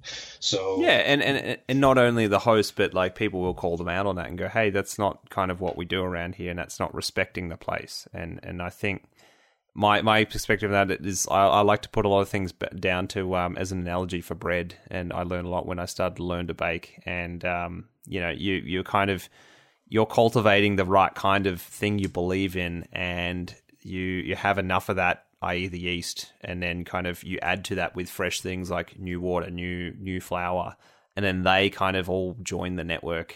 Uh, but it's having enough of that in the base to go, oh, this is just the standard and it's what's expected. And like you say, it's it's it, whether it's like one or two of the regulars in a game and someone else comes along and probably says something that's a bit out of whack. I know we'll love this place so much that we'll say something about it, and in a way that is respectful and also courteous and diplomatic, and and that's what it what it takes because it's not. And I think maybe I've, I have not commented on Play EDH, but I think maybe to their downfall, it it, it was a, a factor of having things so so regimented in what they see as the way to do things, uh, and then kind of going, no, there's not adhering to it. We're going to change your deck for you do this kind of thing. Um, it's the type of thing you don't all that if it's so hard on that kind of you know intervention, then all of that kind of stress comes down to a select few people, and you can't really then instill organically a culture that's going to cultivate and, and kind of have people, as I say, promote and also like up uphold the uh, the the standard of and quality uh, in in a more you know softer organic way for you if it's so regimented kind of thing. And and I know that's where a lot of people had a lot of issues like, oh, how dare they tell me to, you know, play, you know, not play this in my deck and it's got to be this optimized. And it's a different view, that's fine. But like it's we I think it's a lot freer in a way that it is it's trusting its responsibility as well. Um, that like you say, it's it's the regulars that kind of keep that going, and then the hosts as well. So I actually I'm actually really quite confident in the fact that when new people come in, and I've I've witnessed this a lot.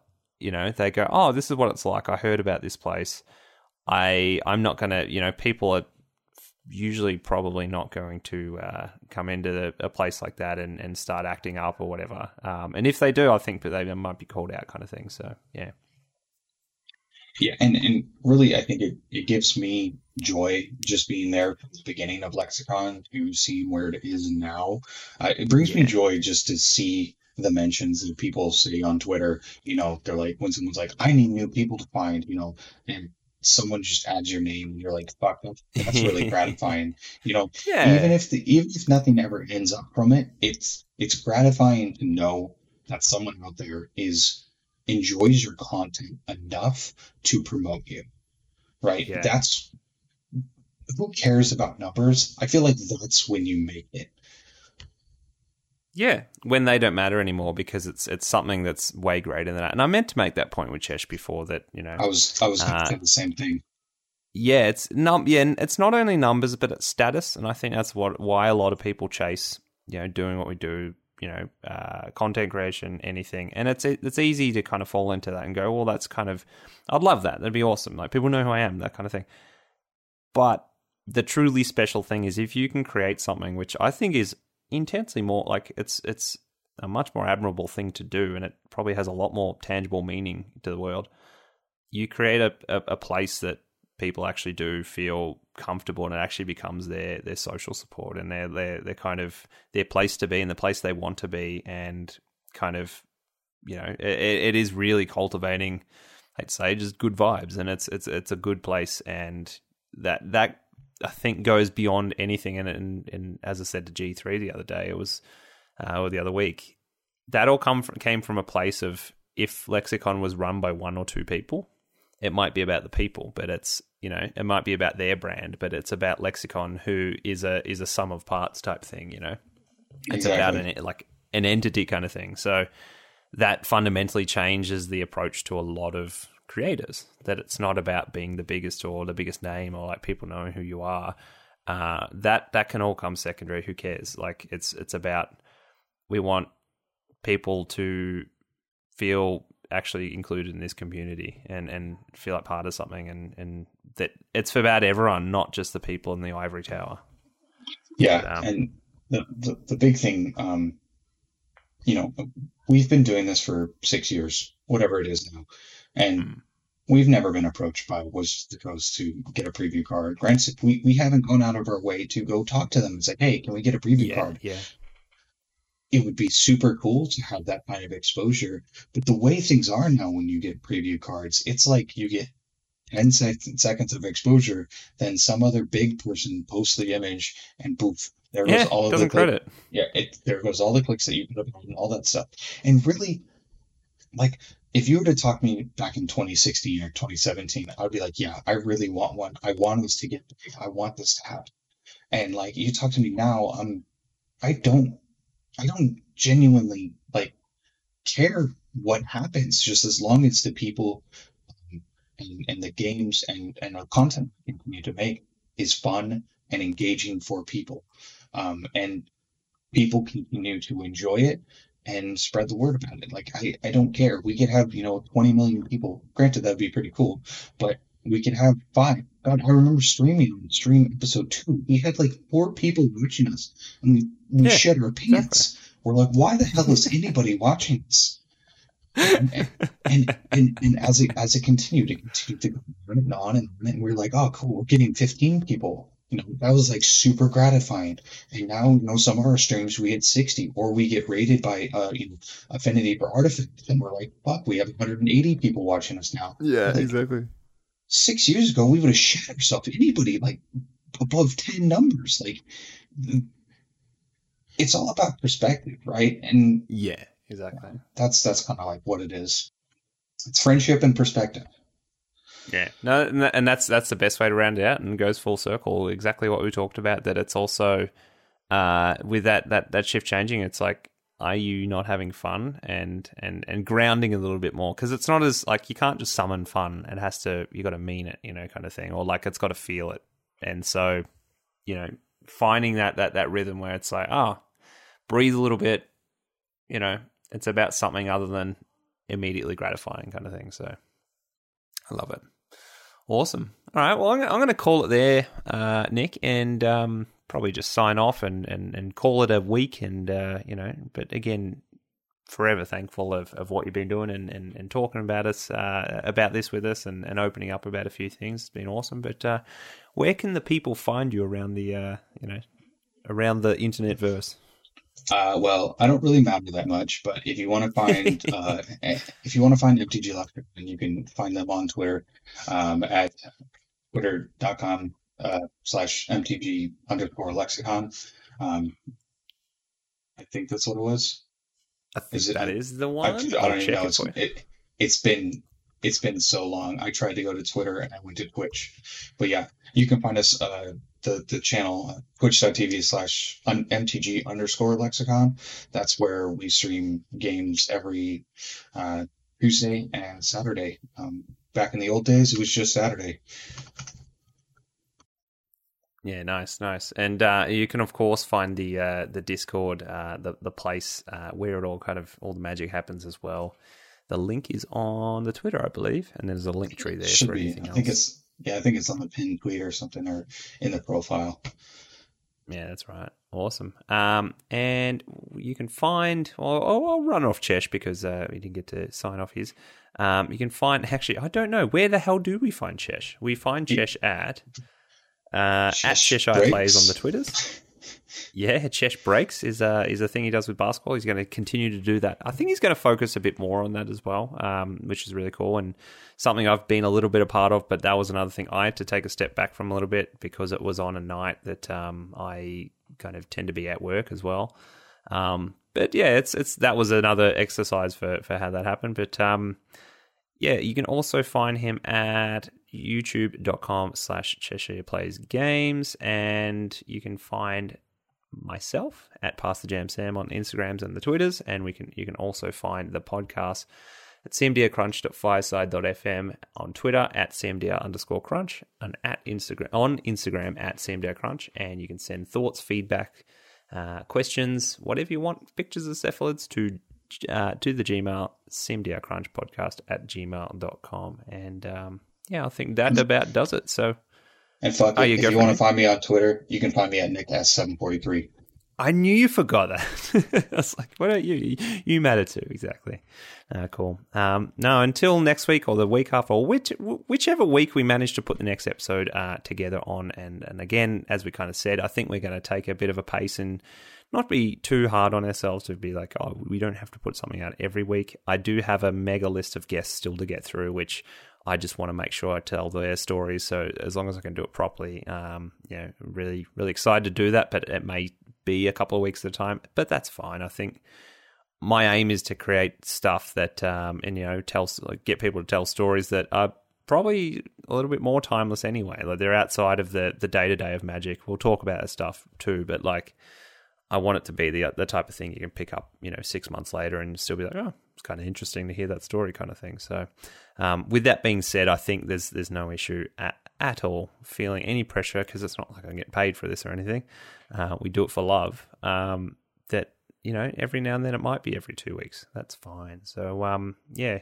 Uh, but until then, I think take it easy on yourself is my advice for this week. And I don't know if you've got any, Nick, but um, I'm probably I'm pretty sure it's probably along the same lines. Yeah, just be excellent to each other. Like in the Yeah, wise words I of love uh, that. Bill and Ted's Excellent Adventure. exactly. Be utterly excellent. Awesome. All right. Take care, guys. Bye. Bye. Love it.